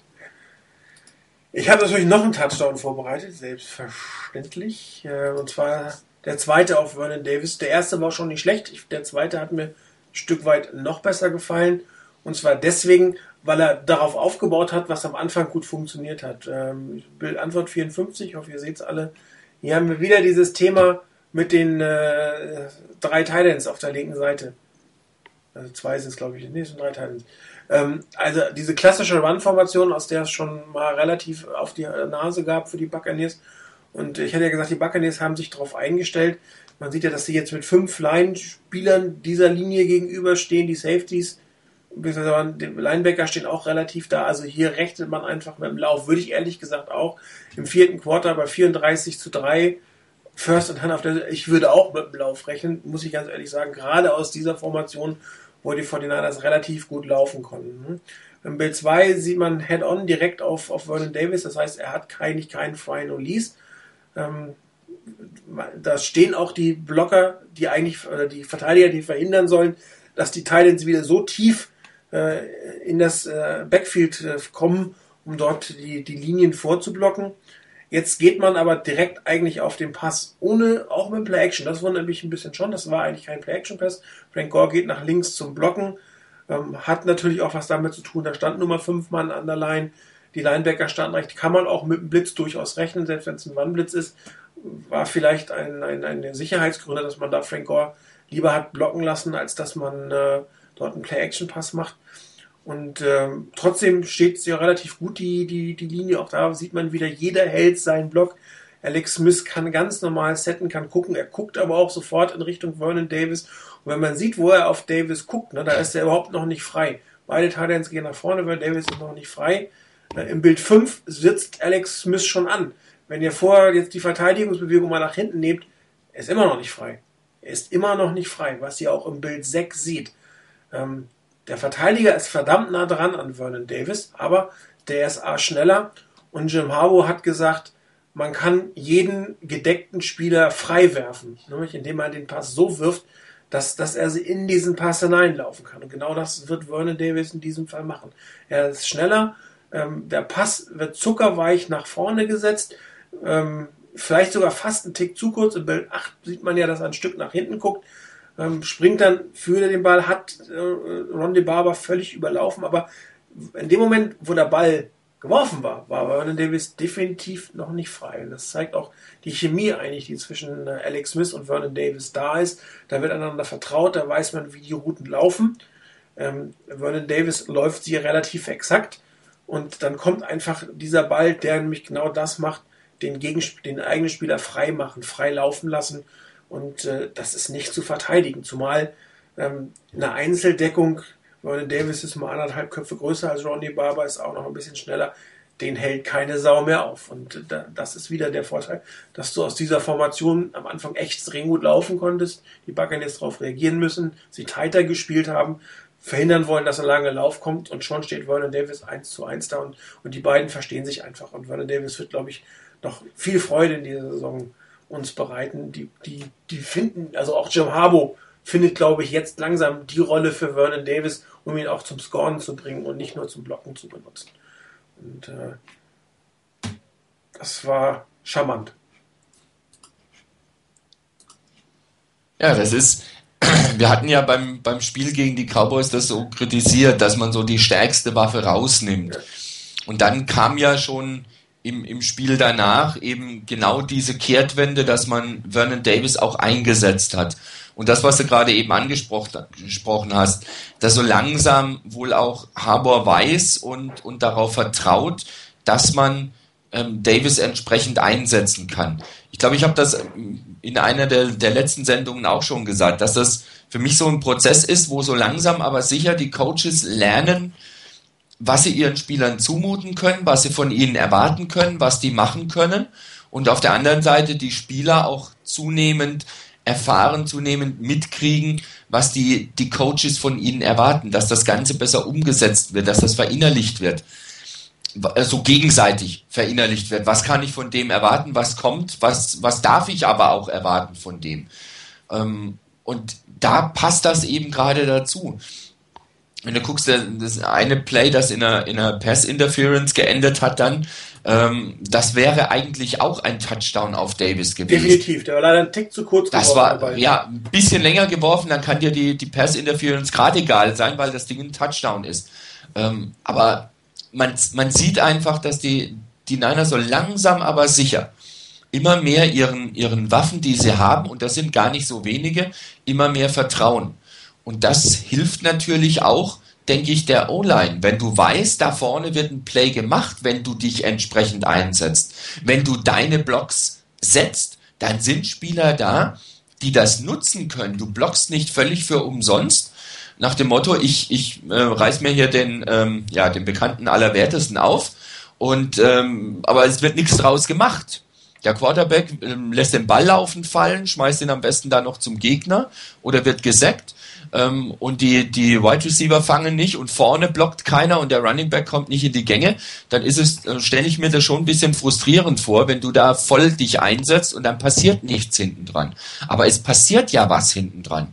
Es bringt jeder seinen, seine Leistung. In dem Spiel hat es wirklich von vorne bis hinten, bis auf ganz, ganz wenige Ausnahmen, wirklich super geklappt. Es bringt jeder seine Leistung. Jeder setzt sich voll ein. Jeder weiß auch, dass die anderen sich auch voll einsetzen ähm, ich glaube, Snoopy hatte das vorhin geschrieben, dass es eine Mannschaftsleistung einfach ist. Das ist keine Leistung, wo jetzt zwei Spieler oder drei Spieler das Team plötzlich rausreißen, sondern das ist eine Leistung, wo das ganze Team einen Schritt nach vorne gemacht hat und auf einer höheren Stufe spielt als zuvor. Ja, definitiv. Und da wir vom ganzen Team reden, gehen wir, glaube ich, mal auf die andere Seite des Balles. Wir haben sehr viel über die Offense geredet, aber auch die Defense hat wirklich ein äh, super Spiel gebracht. Und äh, ich glaube, Rainer, du hast ja auch eins vorbereitet und das war einer meiner Lieblingsplays in der Defense. Ja, kleinen Moment. Guck gerade mal. Müsste da sein. Moment. Ähm, ne, zu weit nach unten gerutscht. So, jetzt aber. Ähm, Antwort 55. Das ist ein Tackle von Carlos Rogers. Ähm, man sieht auch die Spielsituation. Im ersten Bild ist es noch zu sehen. Das ist ein Second and Seven von den, von den Buccaneers an der 35, 36 der, der Niners. Es sind noch 11, 27 im zweiten Quarter zu spielen. Und zwei Receiver auf der rechten Seite für die Buccaneers. Und interessant ist dann folgendes, ich habe dann auch immer wieder so dass, dass äh, die Perspektive gewechselt auf direkt dahinter. Also Bild 1 und Bild 2 sind so in etwa dieselbe Situation, äh, nur aus einem anderen Blickwinkel. Da steht Carlos Rogers ganz außen auf Mike Williams und in der Mitte, ich glaube, wer ist denn das? Ist das Aurelius Ben, die 17?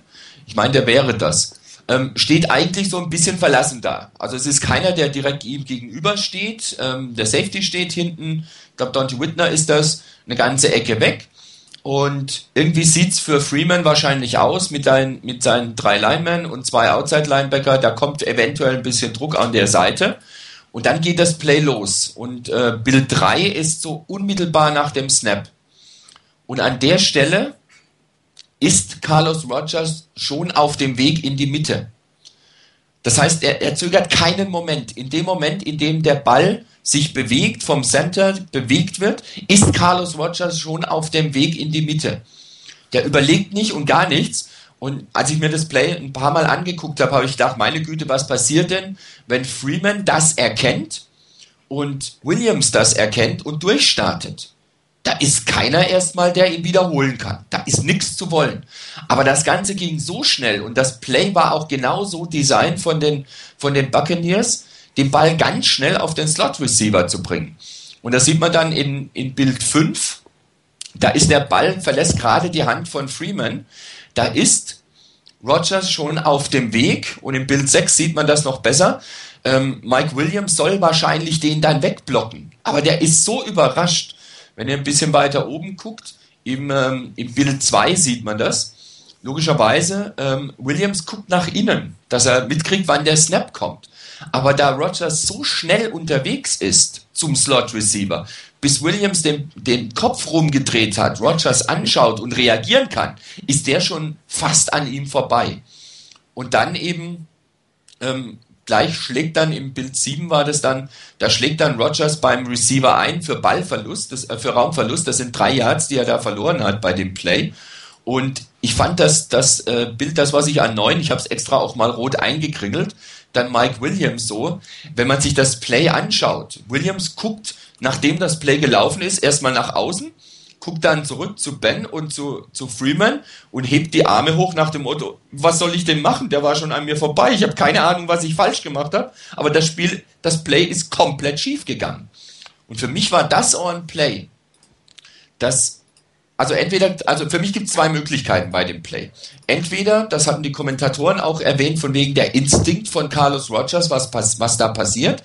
Ich denke aber, dass da ein gehöriges Maß auf die Vorbereitung auf die, auf die Buccaneers mit drin war. Dass die Buccaneers solche Plays machen. Und dass du eben auch in der Defense dich so aufstellen kannst und Plays in der Defense so designen kannst, dass du den Gegner gnadenlos überraschst. Die, die Buccaneers haben nie im Leben mitgerechnet, dass sowas passiert. Gerade mit Mike Williams, wer so dasteht nach dem Motto, ich habe mehr oder minder, was soll ich machen? Äh, ich habe keine Ahnung, was da gerade passiert ist. Das ging so schnell und so direkt, gerade weil auch Rogers gleich mit dem ersten Schritt nach dem Snap gleich nach ihnen los ist.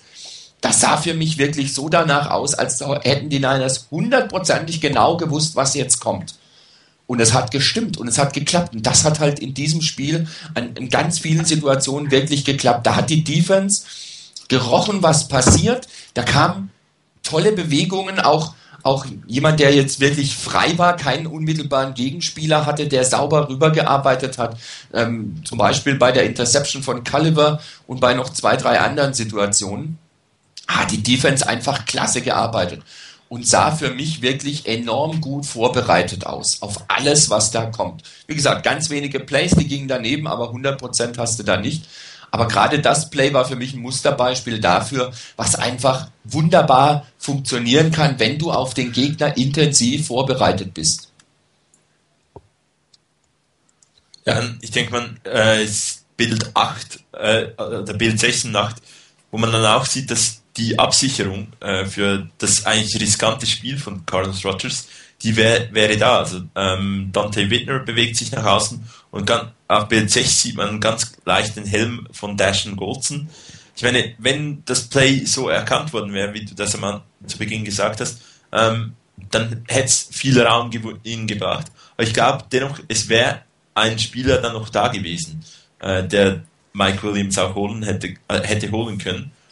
Und äh, ja, ähm, Carlos Rogers, wie der im Moment spielt, der äh, macht da den, wie hieß der mit der 22 vor ihm? Ähm, frag, mal, frag, mal, frag mal Martin, der weiß das. Genau, also ich hab's vergessen. Wen? Die Nummer 22. Von wem? Von den Bengals. Von den Bengals? Was? Wovon redet ihr? 22 ist doch Carlos Rogers, oder? ja, der spielt aber nicht bei den Bengals. Aber egal. Ich weiß nicht, was ihr von mir wollt. Von wem redet ihr denn jetzt? Ich stehe auf dem Schlauch. Egal. Chris, ja. noch was? Oder? Ja, nee, ähm, also, ich dachte, Chris nee. wollte noch was sagen. Also ich ja, dachte ich absolut nicht. Okay, ähm. ich habe natürlich auch noch was zu Carlos Rogers. Ähm, nächstes Spielzug, äh, seine erste Interception. Ähm, Habe ich auch nochmal vorbereitet. Also Carlos Rogers, ähm, am Anfang hatten wir gesagt, ja, nette, nette Zugewinn für die 49ers. Hat ja gar nicht schlecht gespielt in, in äh, Washington, aber so Ballhawk ist er jetzt ja nicht unbedingt. Mal zwei Interceptions pro Saison, das ist äh, okay, aber nicht wirklich viel. Inzwischen hat er schon drei und äh, das war einfach vielleicht sein Coming-out-Spiel für die 49ers. Ähm, wenn man sieht, es ist eine relativ ähm, harmlose Formation, auch äh, mit einer etwas äh, mit Double Tight End Formation ähm, nicht unbalanced, sondern relativ straightforward. Vor den Niners stehen da quasi eine Art 5-2-Formation, das heißt, eine, äh, zwei Linebacker, die beiden Outside-Linebacker stehen auf den Titans. Ähm, ich glaube, man rechnet vielleicht eher ein Stück weit mit einem, mit einem Pass auch in diesem Moment, ähm, weil man schon sich da für den Pass Rush im Prinzip hinstellt auf die Titans. Oder wenn sie weggehen, kann man natürlich auch einen Bump spielen. Die beiden Linebacker in der Mitte gehen so ein bisschen auf, die, äh, auf den Running Back. Ähm, wenn man dann Bild 2 sieht, ähm, sieht man eigentlich oder kann man eigentlich denken, das ist eine Man-to-Man-Formation. Das Play wird sich aber hinter zeigen, dass es eine Cover-2 ist im Endeffekt Dante Whitner steht über dem Thailand und äh, Carlos Rogers direkt gegenüber von Mike Williams. Ich bin dann wieder auf die Totale gegangen. Geht los mit einem Play-Action-Fake auf der Garrett Blunt. Ähm, die beiden Linebacker selber in der Mitte, sieht man ja, reagieren kaum darauf. Also daher spricht es auch dafür, dass die 49ers ähm, sich gedacht haben, was jetzt kommt, was gesehen haben, was sie auf diesen äh, Pass vorbereitet hat. Äh, der Play-Action-Fest hat eigentlich kaum, kaum eine Auswirkung auf irgendwas äh, hinten drin. Äh, Im nächsten Bild sieht man dann, dass äh, auf der rechten Seite der Thailand, ich glaube, äh, ist das Alex Smith oder ist das der Kellen Winslow. Ist Kellen Winslow ähm, Richtung Dante Whitner aufmacht. Äh, auch hier sieht es noch wie eine Man-to-Man aus. Ne? Carlos Rogers geht auf Mike Williams eigentlich zu. Ähm, Dante Whitner wartet auf seinen Mann. Im Bild 6 sieht man dann, dass ein Fünf-Mann-Pass relativ äh, gute Erfolge zielen kann. Da ist schon ein bisschen Bewegung. Und im Prinzip steht aber Josh Freeman da relativ unbehelligt hinten drin, ähm, kann aber auch nicht rechts und links weg. Ne? Also er muss irgendwas machen. Ähm, und er sieht ja eigentlich, dass seine Spieler relativ gut gedeckt sind. Und ähm, er hätte vielleicht relativ früh noch auf äh, Galen Winslow spielen können. Das wäre seine Option gewesen, warum auch immer er das nicht gemacht hat. Ähm, Im Bild 7 sieht man, dass es dann langsam mit der Pocket zu Ende geht. Das heißt, hier muss er eine Entscheidung fällen. Er muss irgendwas tun. Ähm, Bild 9 zeigt immer noch die Situation, dass äh, Carlos Rogers auf äh, Mike Williams geht, aber er guckt in Richtung äh, Josh Freeman. Er guckt nach hinten. Kellen Winslow selber ähm, wird der hier von Navarro Bowman übernommen und hinten steht noch Dante Whitner bereit und hier deutet sich schon ein bisschen die Zone an. Während man am Anfang gedacht hat, dass Dante Whitner eher auf äh, den Thailand geht, bleibt er hinten tief in seiner Zone und Navarro Bowman übernimmt hier die Coverage in dieser Thailand-Zone auf der Seite. Und was jetzt passiert, ist, dass die Zonen übergeben werden. Also Mike Williams wird von Carlos Rogers gehen gelassen, geht in Richtung Dante Whitner, der übernimmt ihn in der Zone und Navarro Bowman überlässt quasi ähm, Kellen Winslow in die Zone von, von Carlos Rogers. Und der guckt der, der guckt auf den Kopf, der guckt die ganze Zeit, was Josh Freeman macht und der riecht diese Route quasi. quasi. Und äh, bis zu dem Zeitpunkt, wo Josh Freeman geworfen hat, vermute ich, dass er immer noch auf eine Man-to-Man-Coverage äh, spekuliert hat, sonst würde er diesen Outpass nicht so werfen. Weil ein Outpass kannst du eigentlich nur werfen, wenn du sicher bist, dass da keiner ist oder wenn du sicher bist, dass dein Mann vor dem Gegenspieler ist. Das konnte er zu dem Zeitpunkt, wo er werfen musste für diesen Pass, aber überhaupt nicht sehen.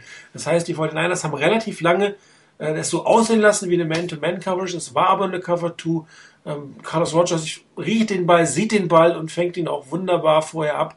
Man sieht im letzten Bild, er hat noch mitgenommen, dass Josh Freeman inzwischen dann auch ähm, doch äh, unter Druck war. Das heißt, er hat werfen müssen da war eigentlich nichts mehr rauszuholen in dem Moment und es war einfach eine gute versteckte Coverage mit einer guten Einzelleistung von Carlos Rogers dann noch die Interception zu machen. Also das ist durchaus ansehnlich, was die 49ers hier bringen, das mal so auszudrücken. Ich glaube ehrlich gesagt, dass das weitergehen wird, weil Jim Harbaugh hat mehr Film. Ich meine, wir sehen das ja, wir haben eine kontinuierliche Steigerung der 49ers, man stellt sich besser auf den Gegner ein, weil du einfach mehr Spiele hast, aus denen du was ablesen kannst. Und äh, vier Spiele haben anscheinend gereicht, um die Tampa Bay Buccaneers ähm, relativ gut auszukundschaften und denen keine Chance zu lassen. Und ich rechne auch einfach damit, dass wir dieses, dieses extrem gute Einstellen auf den Gegner noch verstärkter sehen werden, je weiter äh, du siehst. That's what Film Studies does. Oder wie war das gerade? Ja, so in etwa. Jo, noch jemand was? Ja, es hat genau das Play. Ähm, Ach, Nummer, ah, jetzt weiß ich von wem er, ah, okay. 22 der nicht Tackle. Ja, ja, jetzt weiß ich auch von wem er redet. Von den Bengals, weil die ganze Zeit bei den Buccaneers. Ja. Okay. Ich hab's verstanden. Danke, Chris. Wunderbar.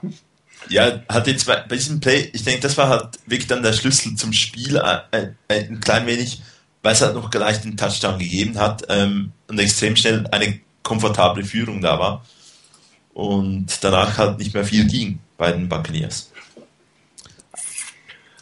Ja, Leute, ich glaube, wir sind das Spiel relativ gut durchgegangen. Special Teams sind wir jetzt nicht darauf eingegangen. War gute Leistung, nichts verkickt. und gute Returns. Jetzt aber nicht so spektakulär dass wir direkt nochmal was machen müssen. Und daher würde ich sagen, äh, wir gucken mal auf nächsten Sonntag 19 Uhr. Vorschau auf die Lions. Ist nicht, nur der, nicht noch der Programmpunkt oder ist da genug diskutiert worden mit Josh Mor äh, Joshua Morgan? Ach so, äh, wollt ihr also, noch mal drüber diskutieren? Ja, ich denke, auf dem, auf dem so. Board gab es ja schon vieles ähm, dazu. Ähm, ich habe auch lang überlegen müssen letztendlich. Ich habe auch die ganze Woche immer wieder drüber überlegt, ähm, war das Play so in Ordnung, ja oder nein? Ähm, man kann wirklich drüber streiten, aber ich denke mal, ein Argument, ähm, das eben kam, wenn man Kaepernick einsetzt, muss man ihn auch werfen lassen. Und dann ist jetzt gerade egal, ob das ein, ein, zwei, ein zwei Jahr Down ist oder drei oder vier. Äh, man muss ihm die Chance geben, man, man muss ihm die Möglichkeiten geben. Und Haber hat ja selber gesagt, beim Runplay ist es schon so oft passiert, dass dann O-Liner irgendwie, dass dem einer auf die, auf die Füße drauf rollt und dann ist bei dem was kaputt. Und er wollte das eigentlich ein Stück weit vermeiden. Und äh, wenn du den Ball an den, wenn du den Kicker rausbringst, dann kann der Kicker sich verletzen. Wenn du, wenn du in der Situation den Ball irgendwie abgibst, dann die, die Defense lange Zeit raus muss, dann kann in der Defense was passieren. Und du kannst nicht immer alle, alle Starter rausnehmen. Du brauchst auch immer noch den einen oder anderen, der mal reinkommt. Und von daher kann so eine Verletzung passieren. Es ist ärgerlich. Es ist unglücklich gelaufen. Es hätte auch ganz anders laufen können wäre ähm, morgen, hätte morgen den Ball gefangen und wäre gleich auf den Boden gegangen, weil er von beim ersten gleich getackelt wird, da wäre wahrscheinlich gar nichts passiert. Es ist unglücklich gelaufen. Ich habe mich mehr oder minder mit der Zeit wirklich dazu durchgerungen zu sagen, das ist in Ordnung, dass das Play so gespielt wurde. Ähm, es ist ärgerlich, es ist unglücklich, es ist sehr, sehr schade für, für Joshua Morgan, der wirklich klasse gespielt hat die Saison, wie ich finde. Ähm, insbesondere beim Run-Blocking auch sehr gut war und auch der bis dato, glaube ich, erfolgreichste und effektivste ähm, Receiver war. Und man wird ihn sicherlich ein Stück weit vermissen. Das ist schade, dass er da nicht mehr dabei ist, aber das passiert. Sehe ich komplett anders. Habe ich ja auch schon geschrieben. Wenn sich ein Kicker beim Kicken eines Field Goals verletzt, dann ist das dumm gelaufen. Da, kann, da würde ich nie was zu sagen. Das ist nun mal so. Das ist am vierten Down kickt man in der Regel. Und wenn sich der Kicker dabei verletzt, ist das doof. Du hast auch keinen Ersatzkicker, den du kicken kannst. Also wird dein Starter fangen. Und einen Kicker auf dem freien Markt zu kriegen, ist definitiv einfacher, als einen Starting Wide Receiver auf dem freien Markt zu kriegen. Das gleiche hätte ich jetzt für einen Run gesagt. Äh, wenn sich äh, Anthony Dixon verletzt hätte, hätte es mir für ihn persönlich sehr leid getan. Aber er ist der wenige wertvollere Spieler im Gegensatz zu Josh Morgan. Und wenn sich ein Backup-Offense-Linemann verletzt hätte, wäre das mir auch allemal mehr lieber, in Anführungsstrichen, als ein Joshua Morgan. Ähm, Colin Kaepernick hat drei Pässe, glaube ich, gehabt oder zwei Pässe. Er kann also werfen. Da muss man im vierten und zwei nicht mit dem Starter auf dem Feld werfen. Man hätte auch wieder aus einer Tight-Formation mit, mit Kyle Williams zum Beispiel als Wide Receiver spielen können beim vierten und zwei. Das wäre alles gegangen. Aber da seinen Top-Wide Receiver nochmal dem auszusetzen, ist, weil jeder sagt, ja, das ist Football, da kann was passieren. Und weil was passieren kann, halte ich es für nicht gerechtfertigt in einer Saison, wo man so viel Hoffnung auf einmal hat, so ein Risiko einzugehen beim vierten und zwei bei 41 zu 3. Für mich komplett unverständlich, nicht nachvollziehbar. Und ich hoffe, dass wir äh, das nicht noch mehr bereuen werden, als es jetzt schon tut. Ähm, ist es ein bisschen ähnlich wie, wie Rainer? Ähm, die Verletzungsgefahr, dass da ein Offensive Lineman irgendwo drunter landet, ist er erheblich größer. Und in, mein, in meinen Augen waren die beiden Starter auf Wide Receiver gar nicht auf dem Feld. Ähm, Braylon Edwards ist verletzt und ist eigentlich Starter und ähm, Michael Crabtree als zweiter Starter war auch nicht auf dem Feld. Und sie wollten da eine drei Wide Receiver Formation rausschicken. Die 49ers hatten schon vor der Verletzung von äh, Joshua Morgan nur vier Wide Receiver auf dem, äh, auf dem Roster, die fit waren. Also wenn du da drei Wide Receiver drauf haben willst, muss halt einer da wie Josh Morgan drauf sein. Ähm, ich denke, und ein Punkt, den ich mir noch vorstellen kann mit dem, mit dem Passplay, und das wird vermutlich nie ein Coach zugeben, aber vielleicht hat er auch irgendwie gehofft, dass der Pass incomplete wird. Ähm, da, damit eigentlich keine Punkte mehr kommen und ähm, ja, halt auch keine ver großen Verletzungen passieren können. Dann soll er wieder laufen oder das Ding überwerfen lassen. Kannst du auch sagen, hier Colin, ein Ried nicht auf morgen, wenn der nicht frei ist, wenn dein, dein zweiter ist, dann schmeißt du das Ding weg. Das kann man alles machen. Kann man alles vorher machen, das ist kein Problem. Aber gut, ich würde sagen, wir finden eh keine Meinung zu dem Thema. Es ist auch absolut rauf und runter diskutiert. Ich habe natürlich recht. Und äh, ich würde daher sagen, wir gucken mal auf die Lions. Können wir machen. Wer hat sich denn die Lions mal so näher angeguckt? Ich, aus Prinzip gucke ich ja nicht die Lions, daher kann ich eigentlich gar nicht so viel dazu sagen. Ja, ich habe das, ähm, das Monday Night Game jetzt äh, nicht live gesehen, aber dank dieser neuen, dieses neuen Features beim Game Pass dauert das ja eigentlich auch nur so 25, 26 Minuten, bis du ein Spiel geguckt hast. Ähm, und von daher habe ich mir das mal im Schnelldurchlauf angeschaut. Also dieses, dieses Lions-Team ähm, ist jetzt keine Mannschaft, das ist kein Team, das mir durch die Bank weg irgendwie Angst macht. Das auf keinen Fall. Ähm, das ist nicht das Überteam. Auch wenn sie, was jetzt 5-0 stehen, ein Überteam sehe ich in der Mannschaft noch nicht. Die Mannschaft hat ähm, zwei, drei wirklich große Stärken. Und die eine Stärke ist in der Offense auf jeden Fall diese Verbindung zwischen Stafford und ähm, Calvin Johnson. Und das ist in der Defense die D-Line, vor allen Dingen die Mitte der D-Line. Das sind so die Stärken, so wie ich sie zumindest da jetzt wahrgenommen habe. Ähm, bei Stafford ist mir aufgefallen, dass bei einigen Pässen, obwohl er da auch durchaus Zeit hatte, also nicht wirklich unter Druck war, ähm, dass nicht jeder Pass wirklich äh, sauber ankam. Der hatte schon eine gewisse Streuung drin, wo ich eigentlich gedacht habe, Menschenskinder, da ist der Receiver, der ist wirklich frei. Und er hat ihn nicht erwischt, er hat ihn nicht getroffen, er hat ihn überworfen, er hat zu weit nach außen gelegt und ähnliches. Ich weiß nicht, ob er da Risiko vermeiden wollte, aber es war ein bisschen arg vermieden, also ein bisschen arg daneben. Von daher eine gewisse, gewisser Mangel an Präzision an der Stelle. Der Vorteil, den Stafford hat, ist natürlich der, ähm, dass er ähm, auch in die Endzone durchaus mal ein bisschen unpräzise werfen kann. Hauptsache, das Ding ist hoch und halbwegs in die Richtung von Calvin Johnson. Äh, Triple Coverage, da einen Ball reinzuwerfen, wird ja normalerweise, wenn du das als, als Quarterback machst, berechtigterweise der Kopf abgerissen, weil sowas macht man nicht. Aber wenn halt Calvin Johnson da steht in Triple Coverage, naja, dann heißt wahrscheinlich, naja, wirf ihn mal. Also, ähm, der macht das schon irgendwie und hat er ja auch schon ein paar Mal gemacht. Und das ist ein echtes Problem. Und ich sehe die Chance der Niners darin, dass sie Stafford unter Druck setzen, dass sie ihm gar nicht erst die Möglichkeit geben, auch nur halbwegs vernünftig in die Richtung zu werfen. Das wird nicht immer zu vermeiden sein, aber ähm, man sollte versuchen, das so oft wie möglich hinzukriegen. Wirklich ausschalten kannst du Kevin Johnson, glaube ich, nicht. Dazu ist er zu groß, zu kräftig, der ist einfach richtig gut.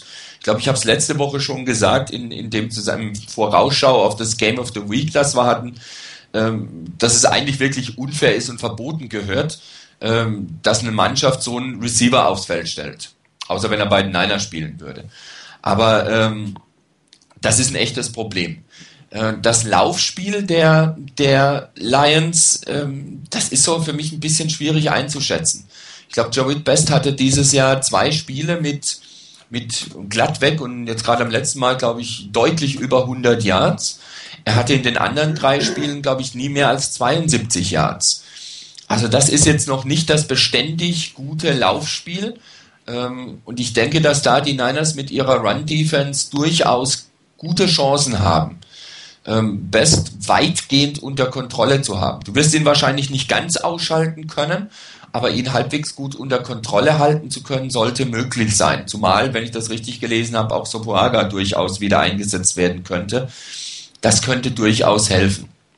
Im Passspiel der, der Lions, ganz klar, muss man natürlich dafür sorgen, ähm, dass man wirklich Stafford unter Druck setzt. Und was die Offense angeht, äh, du musst die, D-Line kontrollieren. Das ist mit Sicherheit nicht einfach, weil ein Sue und auch ein Fairley, der jetzt reinkommt und die anderen in der, in der D-Line, ähm, durchaus in der Lage sind, so richtig, ähm, richtig Alarm zu machen bei den Niners. Das wird ein echter Test, denke ich mal, für die, für die O-Line der Niners, zumal auch auswärts und ähm, die, ähm, die Bears haben sich sage und schreibe neun Fall Starts geleistet. Weil das Ford Field anscheinend in Detroit dermaßen laut war, dass viele gesagt haben, so laut haben sie das, diese, dieses Stadion in den letzten 20 Jahren nicht erlebt. Und äh, also bei Heimspielen generell, egal wo sie da das gespielt haben. Ähm, das wird ein echtes Problem und der Schlüssel zum Erfolg dürfte sein, oder wenn man drei Schlüssel zum Erfolg nennt, das eine ist Druck auf Stafford, das zweite ist selber das Laufspiel etablieren zu können, um einfach wirklich laufen zu können, dem Gegner auch zu zeigen, hier, ihr müsst euch um den Lauf kümmern, was dann wieder Möglichkeiten für den Pass eröffnen könnte. Und der dritte Punkt ähm, ist natürlich die, äh, eben hatte ich es noch, ähm, ja, Druck auf Stafford, selber laufen können und eben die, D-Line der, ähm, der Lions wirklich unter Kontrolle halten zu können. Das wären so die, die Schlüssel, denke ich, dafür, für das Spiel. Chancenlos sind die Niners nicht. Und wenn sie es vermeiden können, so viele Strafen zu kassieren wie die, wie die Bears, dann haben sie eine echt gute Chance, das Ding zu gewinnen. Es wird schwer, es wird nicht, nicht leicht werden, da was zu gewinnen. Ich glaube auch nicht, dass ein hoher Sieg dabei rauskommen kann. Ähm, wir kommen ja noch zum Tipp, aber chancenlos sind die Niners nicht. Ja, Chris, wie siehst du es? Ähm, ja, der, der Key zum Erfolg ist ganz klar der Druck auf, Stanf äh, auf Stafford, nicht Stanford, sondern Stafford. Ähm, Stafford hat ein bisschen die äh, Injury-Prone-Geschichte da, dass wenn er mal richtig heftig gehittet wird, dass er dann äh, auch mal schon ausfallen kann. Und ja, also los, äh, kriegt ihn. Also Aldon Smith hat schon gezeigt, dass er zum Quarterback kommen kann. Da fehlt noch ein bisschen der Big Hit, den er mal bringt. Und das wäre dann mal Zeit, vielleicht äh, jetzt am Sonntag dann mal vielleicht äh, Stafford früh aus dem Spiel zu nehmen.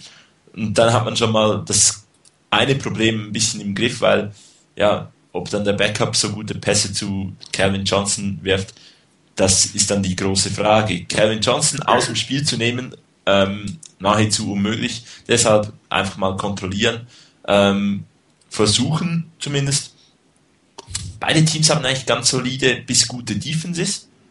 Und was den Lions, denke ich, das fällt, das ist so die, ähm, diese solide äh, Offense. Sie haben eine Big Play Offense, das absolut, also sie können, man darf sie nie abschreiben, weil es extrem schnell gehen kann und dann sind sie zurück. Aber ich glaube, durch das, dass die Niners eine ausgeglichene Offense haben, ähm, Mike Upati spiel, äh, soll ja auch spiel, äh, kann ja auch spielen offenbar, ähm, fällt also nicht aus. Da sollte es eigentlich weiter aufwärts gehen mit dieser O-Line und ja, die, die Chancen der Niners sind intakt. Es sind zwei durchweg solide Teams, die vielleicht, die total überraschend gut gestartet sind. Habe heute auf NFL.com gelesen, äh, vor einem Jahr, in Woche 6 gab es das Duell ähm, Detroit Lions at San Francisco 49ers. Und da hatten die beiden einen kombinierten Record von 1 zu 9. Und ein Jahr später stehen sie da mit dem kombinierten Record von 9 zu 1. Ähm, also zwei Teams, die innerhalb von einem Jahr da wirklich einen ziemlichen Turnaround geschafft haben. Ähm, für uns als 49ers-Fans positiv sicher auch, dass, glaube ich, die letzten sechs Spiele gegen die Lions allesamt von den 49ers gewonnen wurden. Und ähm, aus den letzten 13 Spielen 12 Siege für die 49ers resultiert.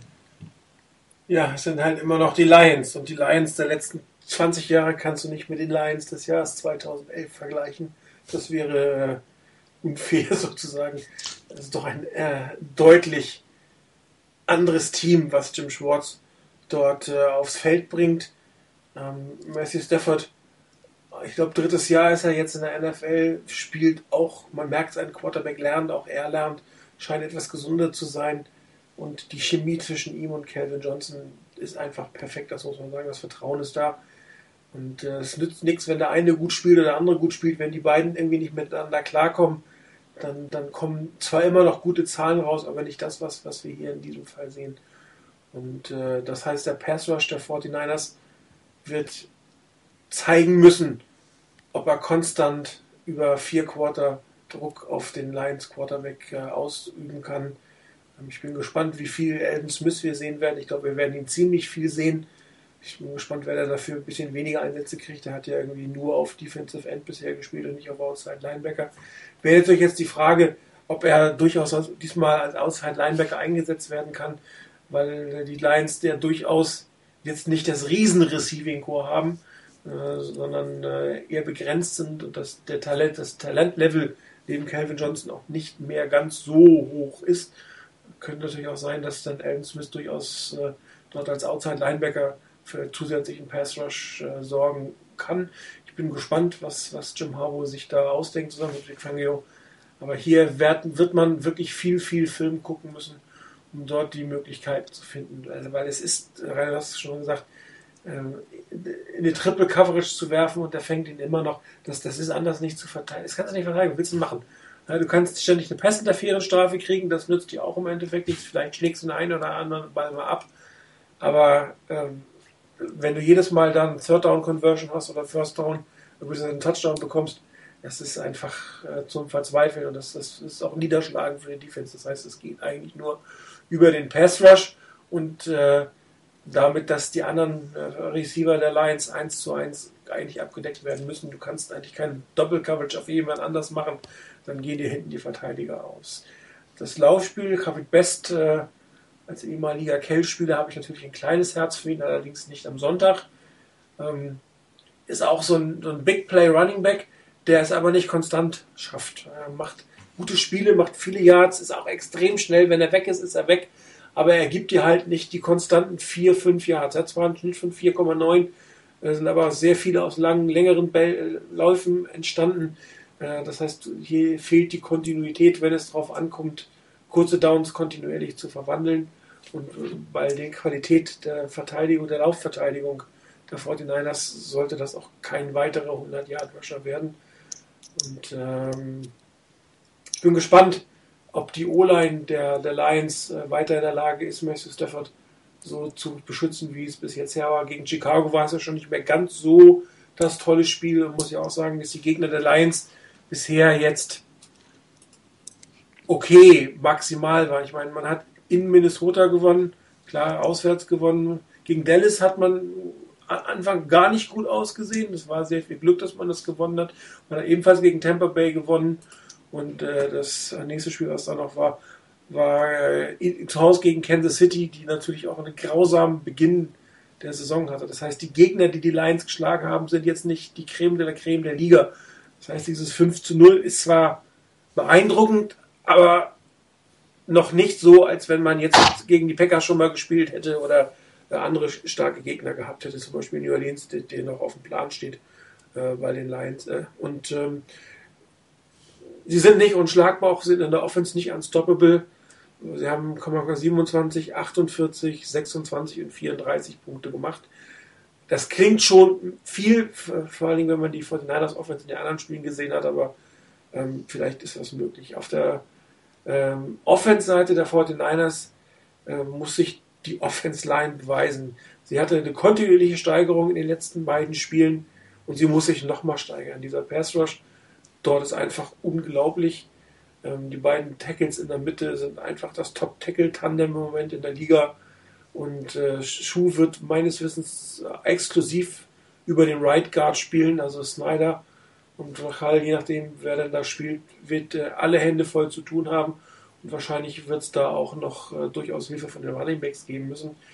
Weil wenn die einen vergleichbaren Pass Rush äh, anwenden werden wie in letzter Zeit, dann wird es natürlich extrem schwierig für die 49ers ähm, Punkten zu kommen, weil dann wird wenig geblitzt. Wenn du wirklich mit vier Mann den Druck ausüben kannst vorne, hast du keine Notwendigkeit zu blitzen. Und das ist vor, den Niners sehr ärgerlich, weil Alex Smith dieses Jahr relativ gut oder sehr gut gegen den Blitz agiert. Und ähm, man hofft, ich hoffe ja schon fast auf den Blitz gegen die 49ers, weil dann findet er jemand, weil er einfach auch Jim Harbour darauf geachtet hat, dass in jedem Play die Möglichkeit besteht, ein Blitz-Adjustment zu machen. Und äh, die Spieler machen ihn alle relativ gut. Und ähm, darum sollte die Linie gegen die Viermann gut aussehen und die Lions zwingen, mit dem Blitz zu arbeiten. Aber wie gesagt, sie sind gut. Man darf sie auf gar keinen Fall unterschätzen. Es ist ein Heimspiel für die Lions, das heißt, die 49ers wieder äh, zwei Zeitzonen äh, in die falsche Richtung. Wieder ein relativ frühes Spiel. Es ist laut, es wird schwer, aber es ist nicht unmöglich. Und dann fange ich mit der Tipprunde an. Die 49ers gewinnen mit drei. Jo, dann übernehme ich und sage mit sieben. Rainer? Niners gewinnen mit sieben. Okay, ähm, ja, einer muss ja mal ein bisschen die Euphorie ein bisschen bremsen. Ist vielleicht auch nicht schlecht, wenn man von dem Höhenflug wieder ein bisschen runterkommt. Ähm, bei einem Heimspiel hätte ich locker gesagt, die Lions, äh, die Lions verlieren in San Francisco. Aber ähm, es ist für die, ähm, für die Niners ein Auswärtsspiel. Du hast die Punkte schon angesprochen. Ähm, ich denke, dass es ein enges Spiel geben wird. Ähm, ich halte es, wie Snoopy, wie es geschrieben hat, ein enges, spannendes Spiel, das richtig Laune macht, das richtig Spaß macht, wäre prima. Wenn die Niners am Schluss verlieren sollten, ähm, dann kann ich damit leben. Ähm, mit einer 4-2-Bilanz in die Bye Week zu gehen, ähm, wenn mir jemand vorher gesagt hätte, vor der Saison, hier ähm, 4-2 für die Niners, kriegst 50 Euro dafür, wenn du es nimmst, hätte ich gesagt, jawohl, her damit. Ich nehme das und ich würde es immer noch nehmen. Das wäre immer noch eine tolle Leistung. Ich hoffe, dass die Niners gewinnen. Ich bleib aber mal dabei. Ich tippe mal gegen euch. Sonst haben wir immer, glaube ich, in dieselbe Richtung getippt. Ich tippe mal in die Gegenrichtung minus drei und hoffe, dass ich daneben liege. Also ich gönne euch die Punkte. Danke, danke. Jo, dann würde ich fast mal weitermachen. Äh, wir gehen. Gibt es überhaupt ein NSC West-Spiel außer den 49ers die Woche? Ja, ja, Seattle at Green Bay. Ah. Nee, Rams at Green Bay, äh, bitte. STL habe ich geschrieben. Ja, St. Louis natürlich. Ja, St. Louis, nicht Seattle. Nee, die, ist, die haben frei. Ja, dann würde ich ja fast sagen, brauchen wir gar nicht drüber reden, oder? Nee, ich glaube, da brauchen wir nicht viel drüber reden. Also wer da jetzt auf den Sieg der Rams tippt und dann noch ankommt von wegen, ja, die Seahawks haben doch letzte Woche auch bei den Giants gespielt, äh, der hat wahrscheinlich diese Saison noch keine Spiele der Packers und der Giants gesehen. Ähm, das sollte eine absolut klare Sache für die Packers geben. Also da würde ich eher sagen, für die, für die Rams gibt es bei den Packers eine Packung. Ja, ich sage auch mal 20 Punkte Unterschied. Ja, das war auch meine Hausnummer gewesen. Genau, auch in, de, in der Größenordnung erwarte ich das. Was mir einfach aufgefallen ist, die St. Louis Rams, die hat man ein bisschen oder haben deutlich besser eingestuft vor der Saison. Da haben wir gedacht, ja, das Team hat letzte Saison schon nicht so schlecht ausgesehen, eher noch stärker geworden und sie stehen mit 1-4 da. Ähm, irgendwie kommt mir das bekannt vor. hm, wo haben wir das hm. schon mal gehört? Ja, ja dann äh, sind wir auch schon mal in der letzten Kategorie. Game of the Week. Hm? Rainer. Ja, wenn ich anfangen soll, für mich, ähm, ich habe mal durchgeguckt, so, so richtig begeistert hat mich nicht, haben mich nicht viele Spiele, außer dem der Niners bei den Lions.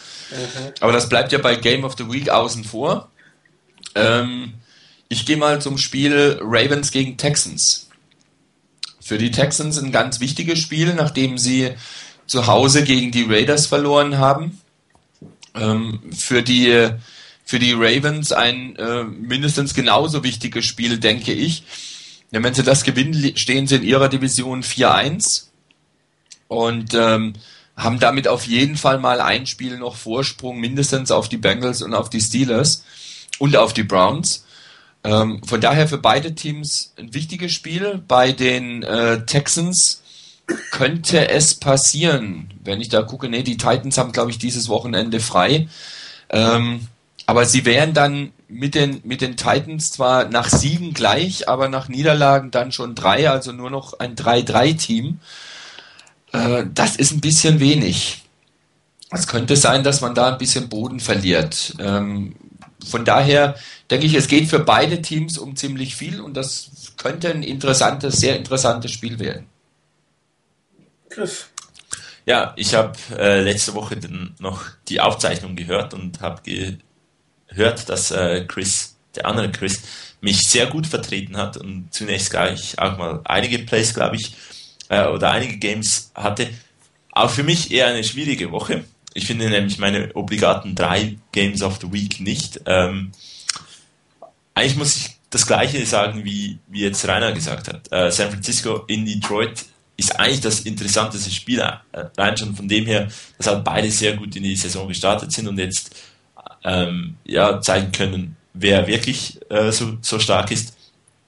Und danach sind eigentlich sehr viele Spiele dabei, die schon mal recht klar aussehen oder halt total uninteressant sind. Also ähm, eben so ein Spiel wie äh, Seattle in Green Bay, ja, da lohnt sich Red Zone Channel zu schauen und äh, es wird einige, einige Male vermutlich dahin geschaltet. Nee, ich bin natürlich am 49ers Spiel schauen dann. Ähm, deshalb eigentlich das einzige, das, ein weiteres Spiel neben Houston Baltimore ist das Duell in New England. Ähm, ich habe da, da noch mehr über die Trikotwahl der beiden Teams gelesen, als über das eigentliche Spiel selber bisher. Ähm, es könnte auch noch interessant werden. Ich nehme das als Game of the Week. Okay. Ja, ähm, ich kann mich eigentlich nur anschließen. Es gibt eigentlich nur ein Game of the Week und das dürfen wir nicht nehmen. Äh, der Rest ist ähm, zweitklassig dieses Mal. Äh, ist ja auch interessant, wenn man so die Fox ähm, äh, Vorschauen letzte Zeit geguckt hat, eigentlich ist ja New England gegen äh, Dallas sozusagen America's Game of the Week. Und das war am Anfang des Spieltages noch und äh, am Ende, nachdem die 49ers, also während des 49ers Spiels oder gegen Ende des 49ers Spiels, ähm, war bei der Fox Vorschau auf den nächsten Spieltag äh, das Spiel der Woche eigentlich 49ers gegen Lions. Ähm, sie konnten es jetzt nicht mehr umlegen zum späten Spiel, dass es exklusiv quasi gezeigt wird, dass New England gegen gegen äh, Dallas wird quasi exklusiv bei Fox äh, äh, landesweit als spätes Spiel. Da gibt es kein anderes. Ähm, die 49ers müssen sich quasi teilen mit den anderen beiden Fox-Spielen zu dem Zeit. Aber ähm, ganz klar wurde es als äh, äh, Spiel der Woche. Wobei die Hauptcrew von Fox mit Troy Aikman wird definitiv wieder in Dallas sein. Das ist also die gleiche Crew wie letztes Mal mit Syracuse und, und ähm, Moose Johnson, die das kommentieren werden ist, hat halt nicht den Titel America's Game of the Week, aber faktisch ist es das Spiel der Woche. Ähm, mein Spiel der Woche in diesem Fall ist New Orleans gegen Tampa Bay. Äh, sehr interessantes Innerdivisionsduell der NFSC South. Die Buccaneers kommen lang und breit gehört von einer bösen Niederlage aus San Francisco. Und äh, wenn sie irgendwie eine Chance haben auf den Sieg oder auch vielleicht auf eine Wildcard, dann müssten sie dieses Spiel gewinnen, auch wenn es gegen New Orleans ist, ist zu Hause. Ja, sonst würde man 3 zu 3 stehen, das wird sicherlich auch nicht besser. Ähm, hier kann man auch gucken, wie äh, das Team respondet, wie es in der Lage sein wird, so eine üble Niederlage auswärts zu verkraften und, und dem ehemaligen Champ versuchen, ein Bein zu stellen. Also das wird für mich, glaube ich, ein ganz interessantes Spiel äh, und äh, für mich daher das Game of the Week. Und damit wären wir durch. Fast. Fast. Fast. Ich wollte noch auf eins eingehen, und zwar, weil äh, am an, ziemlich am Anfang vom Type-In-Thread, ich glaube Antwort Nummer 5 war es von Niners Ulm, von wegen Themenvorschlag. So Veränderungen bei den Niners im Vergleich zu, zu Singletary Nolan und die Steigerung von Alex Smith unter Jim Harbour. Ähm, wir hatten uns ja in der in der ähm, Webradio-Crew mal kurz, kurz geschlossen, zumindest Martin und ich, ähm, wie wir das angehen, weil die Niners ja nächste Woche dann eine Bye-Week haben. Äh, da fällt so ein bisschen die Vorschau auf das nächste Spiel weg in der nächsten Woche und der übernächsten Woche fällt der große Block mit dem Rückblick auf das letzte Spiel weg. Und wir haben uns gedacht, und ich hoffe, das ist auch im Sinne derer, die zuhören werden, ähm, dass wir das ein bisschen nutzen. Nächstes Mal vielleicht ein bisschen ausführlicher über die NFC West uns zu unterhalten. Da haben wir ein bisschen Platz für die Vorschau, den haben wir dann nicht mehr, da machen wir ein bisschen mehr über die anderen Teams. Und in der Woche danach gibt's dann halt keinen Rückblick auf ein aktuelles Spiel und da würden wir so einen Themenvorschlag wie von äh, Niners Ulm dann eben aufnehmen, einfach mal gucken, was hat sich so getan, was hat sich so geändert, vielleicht auch mal so eine Bilanz da noch zu ziehen, wo man ein bisschen ruhiger hat und nicht so das tagesaktuelle Geschäft noch hat. Das war's jetzt. Ja, wunderbar. Dann bedanke ich mich vor allen, die zugehört haben, die sich das noch als Podcast runterladen werden und zuhören werden. Und ich bedanke mich natürlich bei Rainer und Chris. Gerne geschehen. Schönen Abend. Ja, und äh, wir hören uns nächste Woche äh, vor der Bye Week als Tabellenführer der NFC West mit hoffentlich nur einer Niederlage. Bis dann.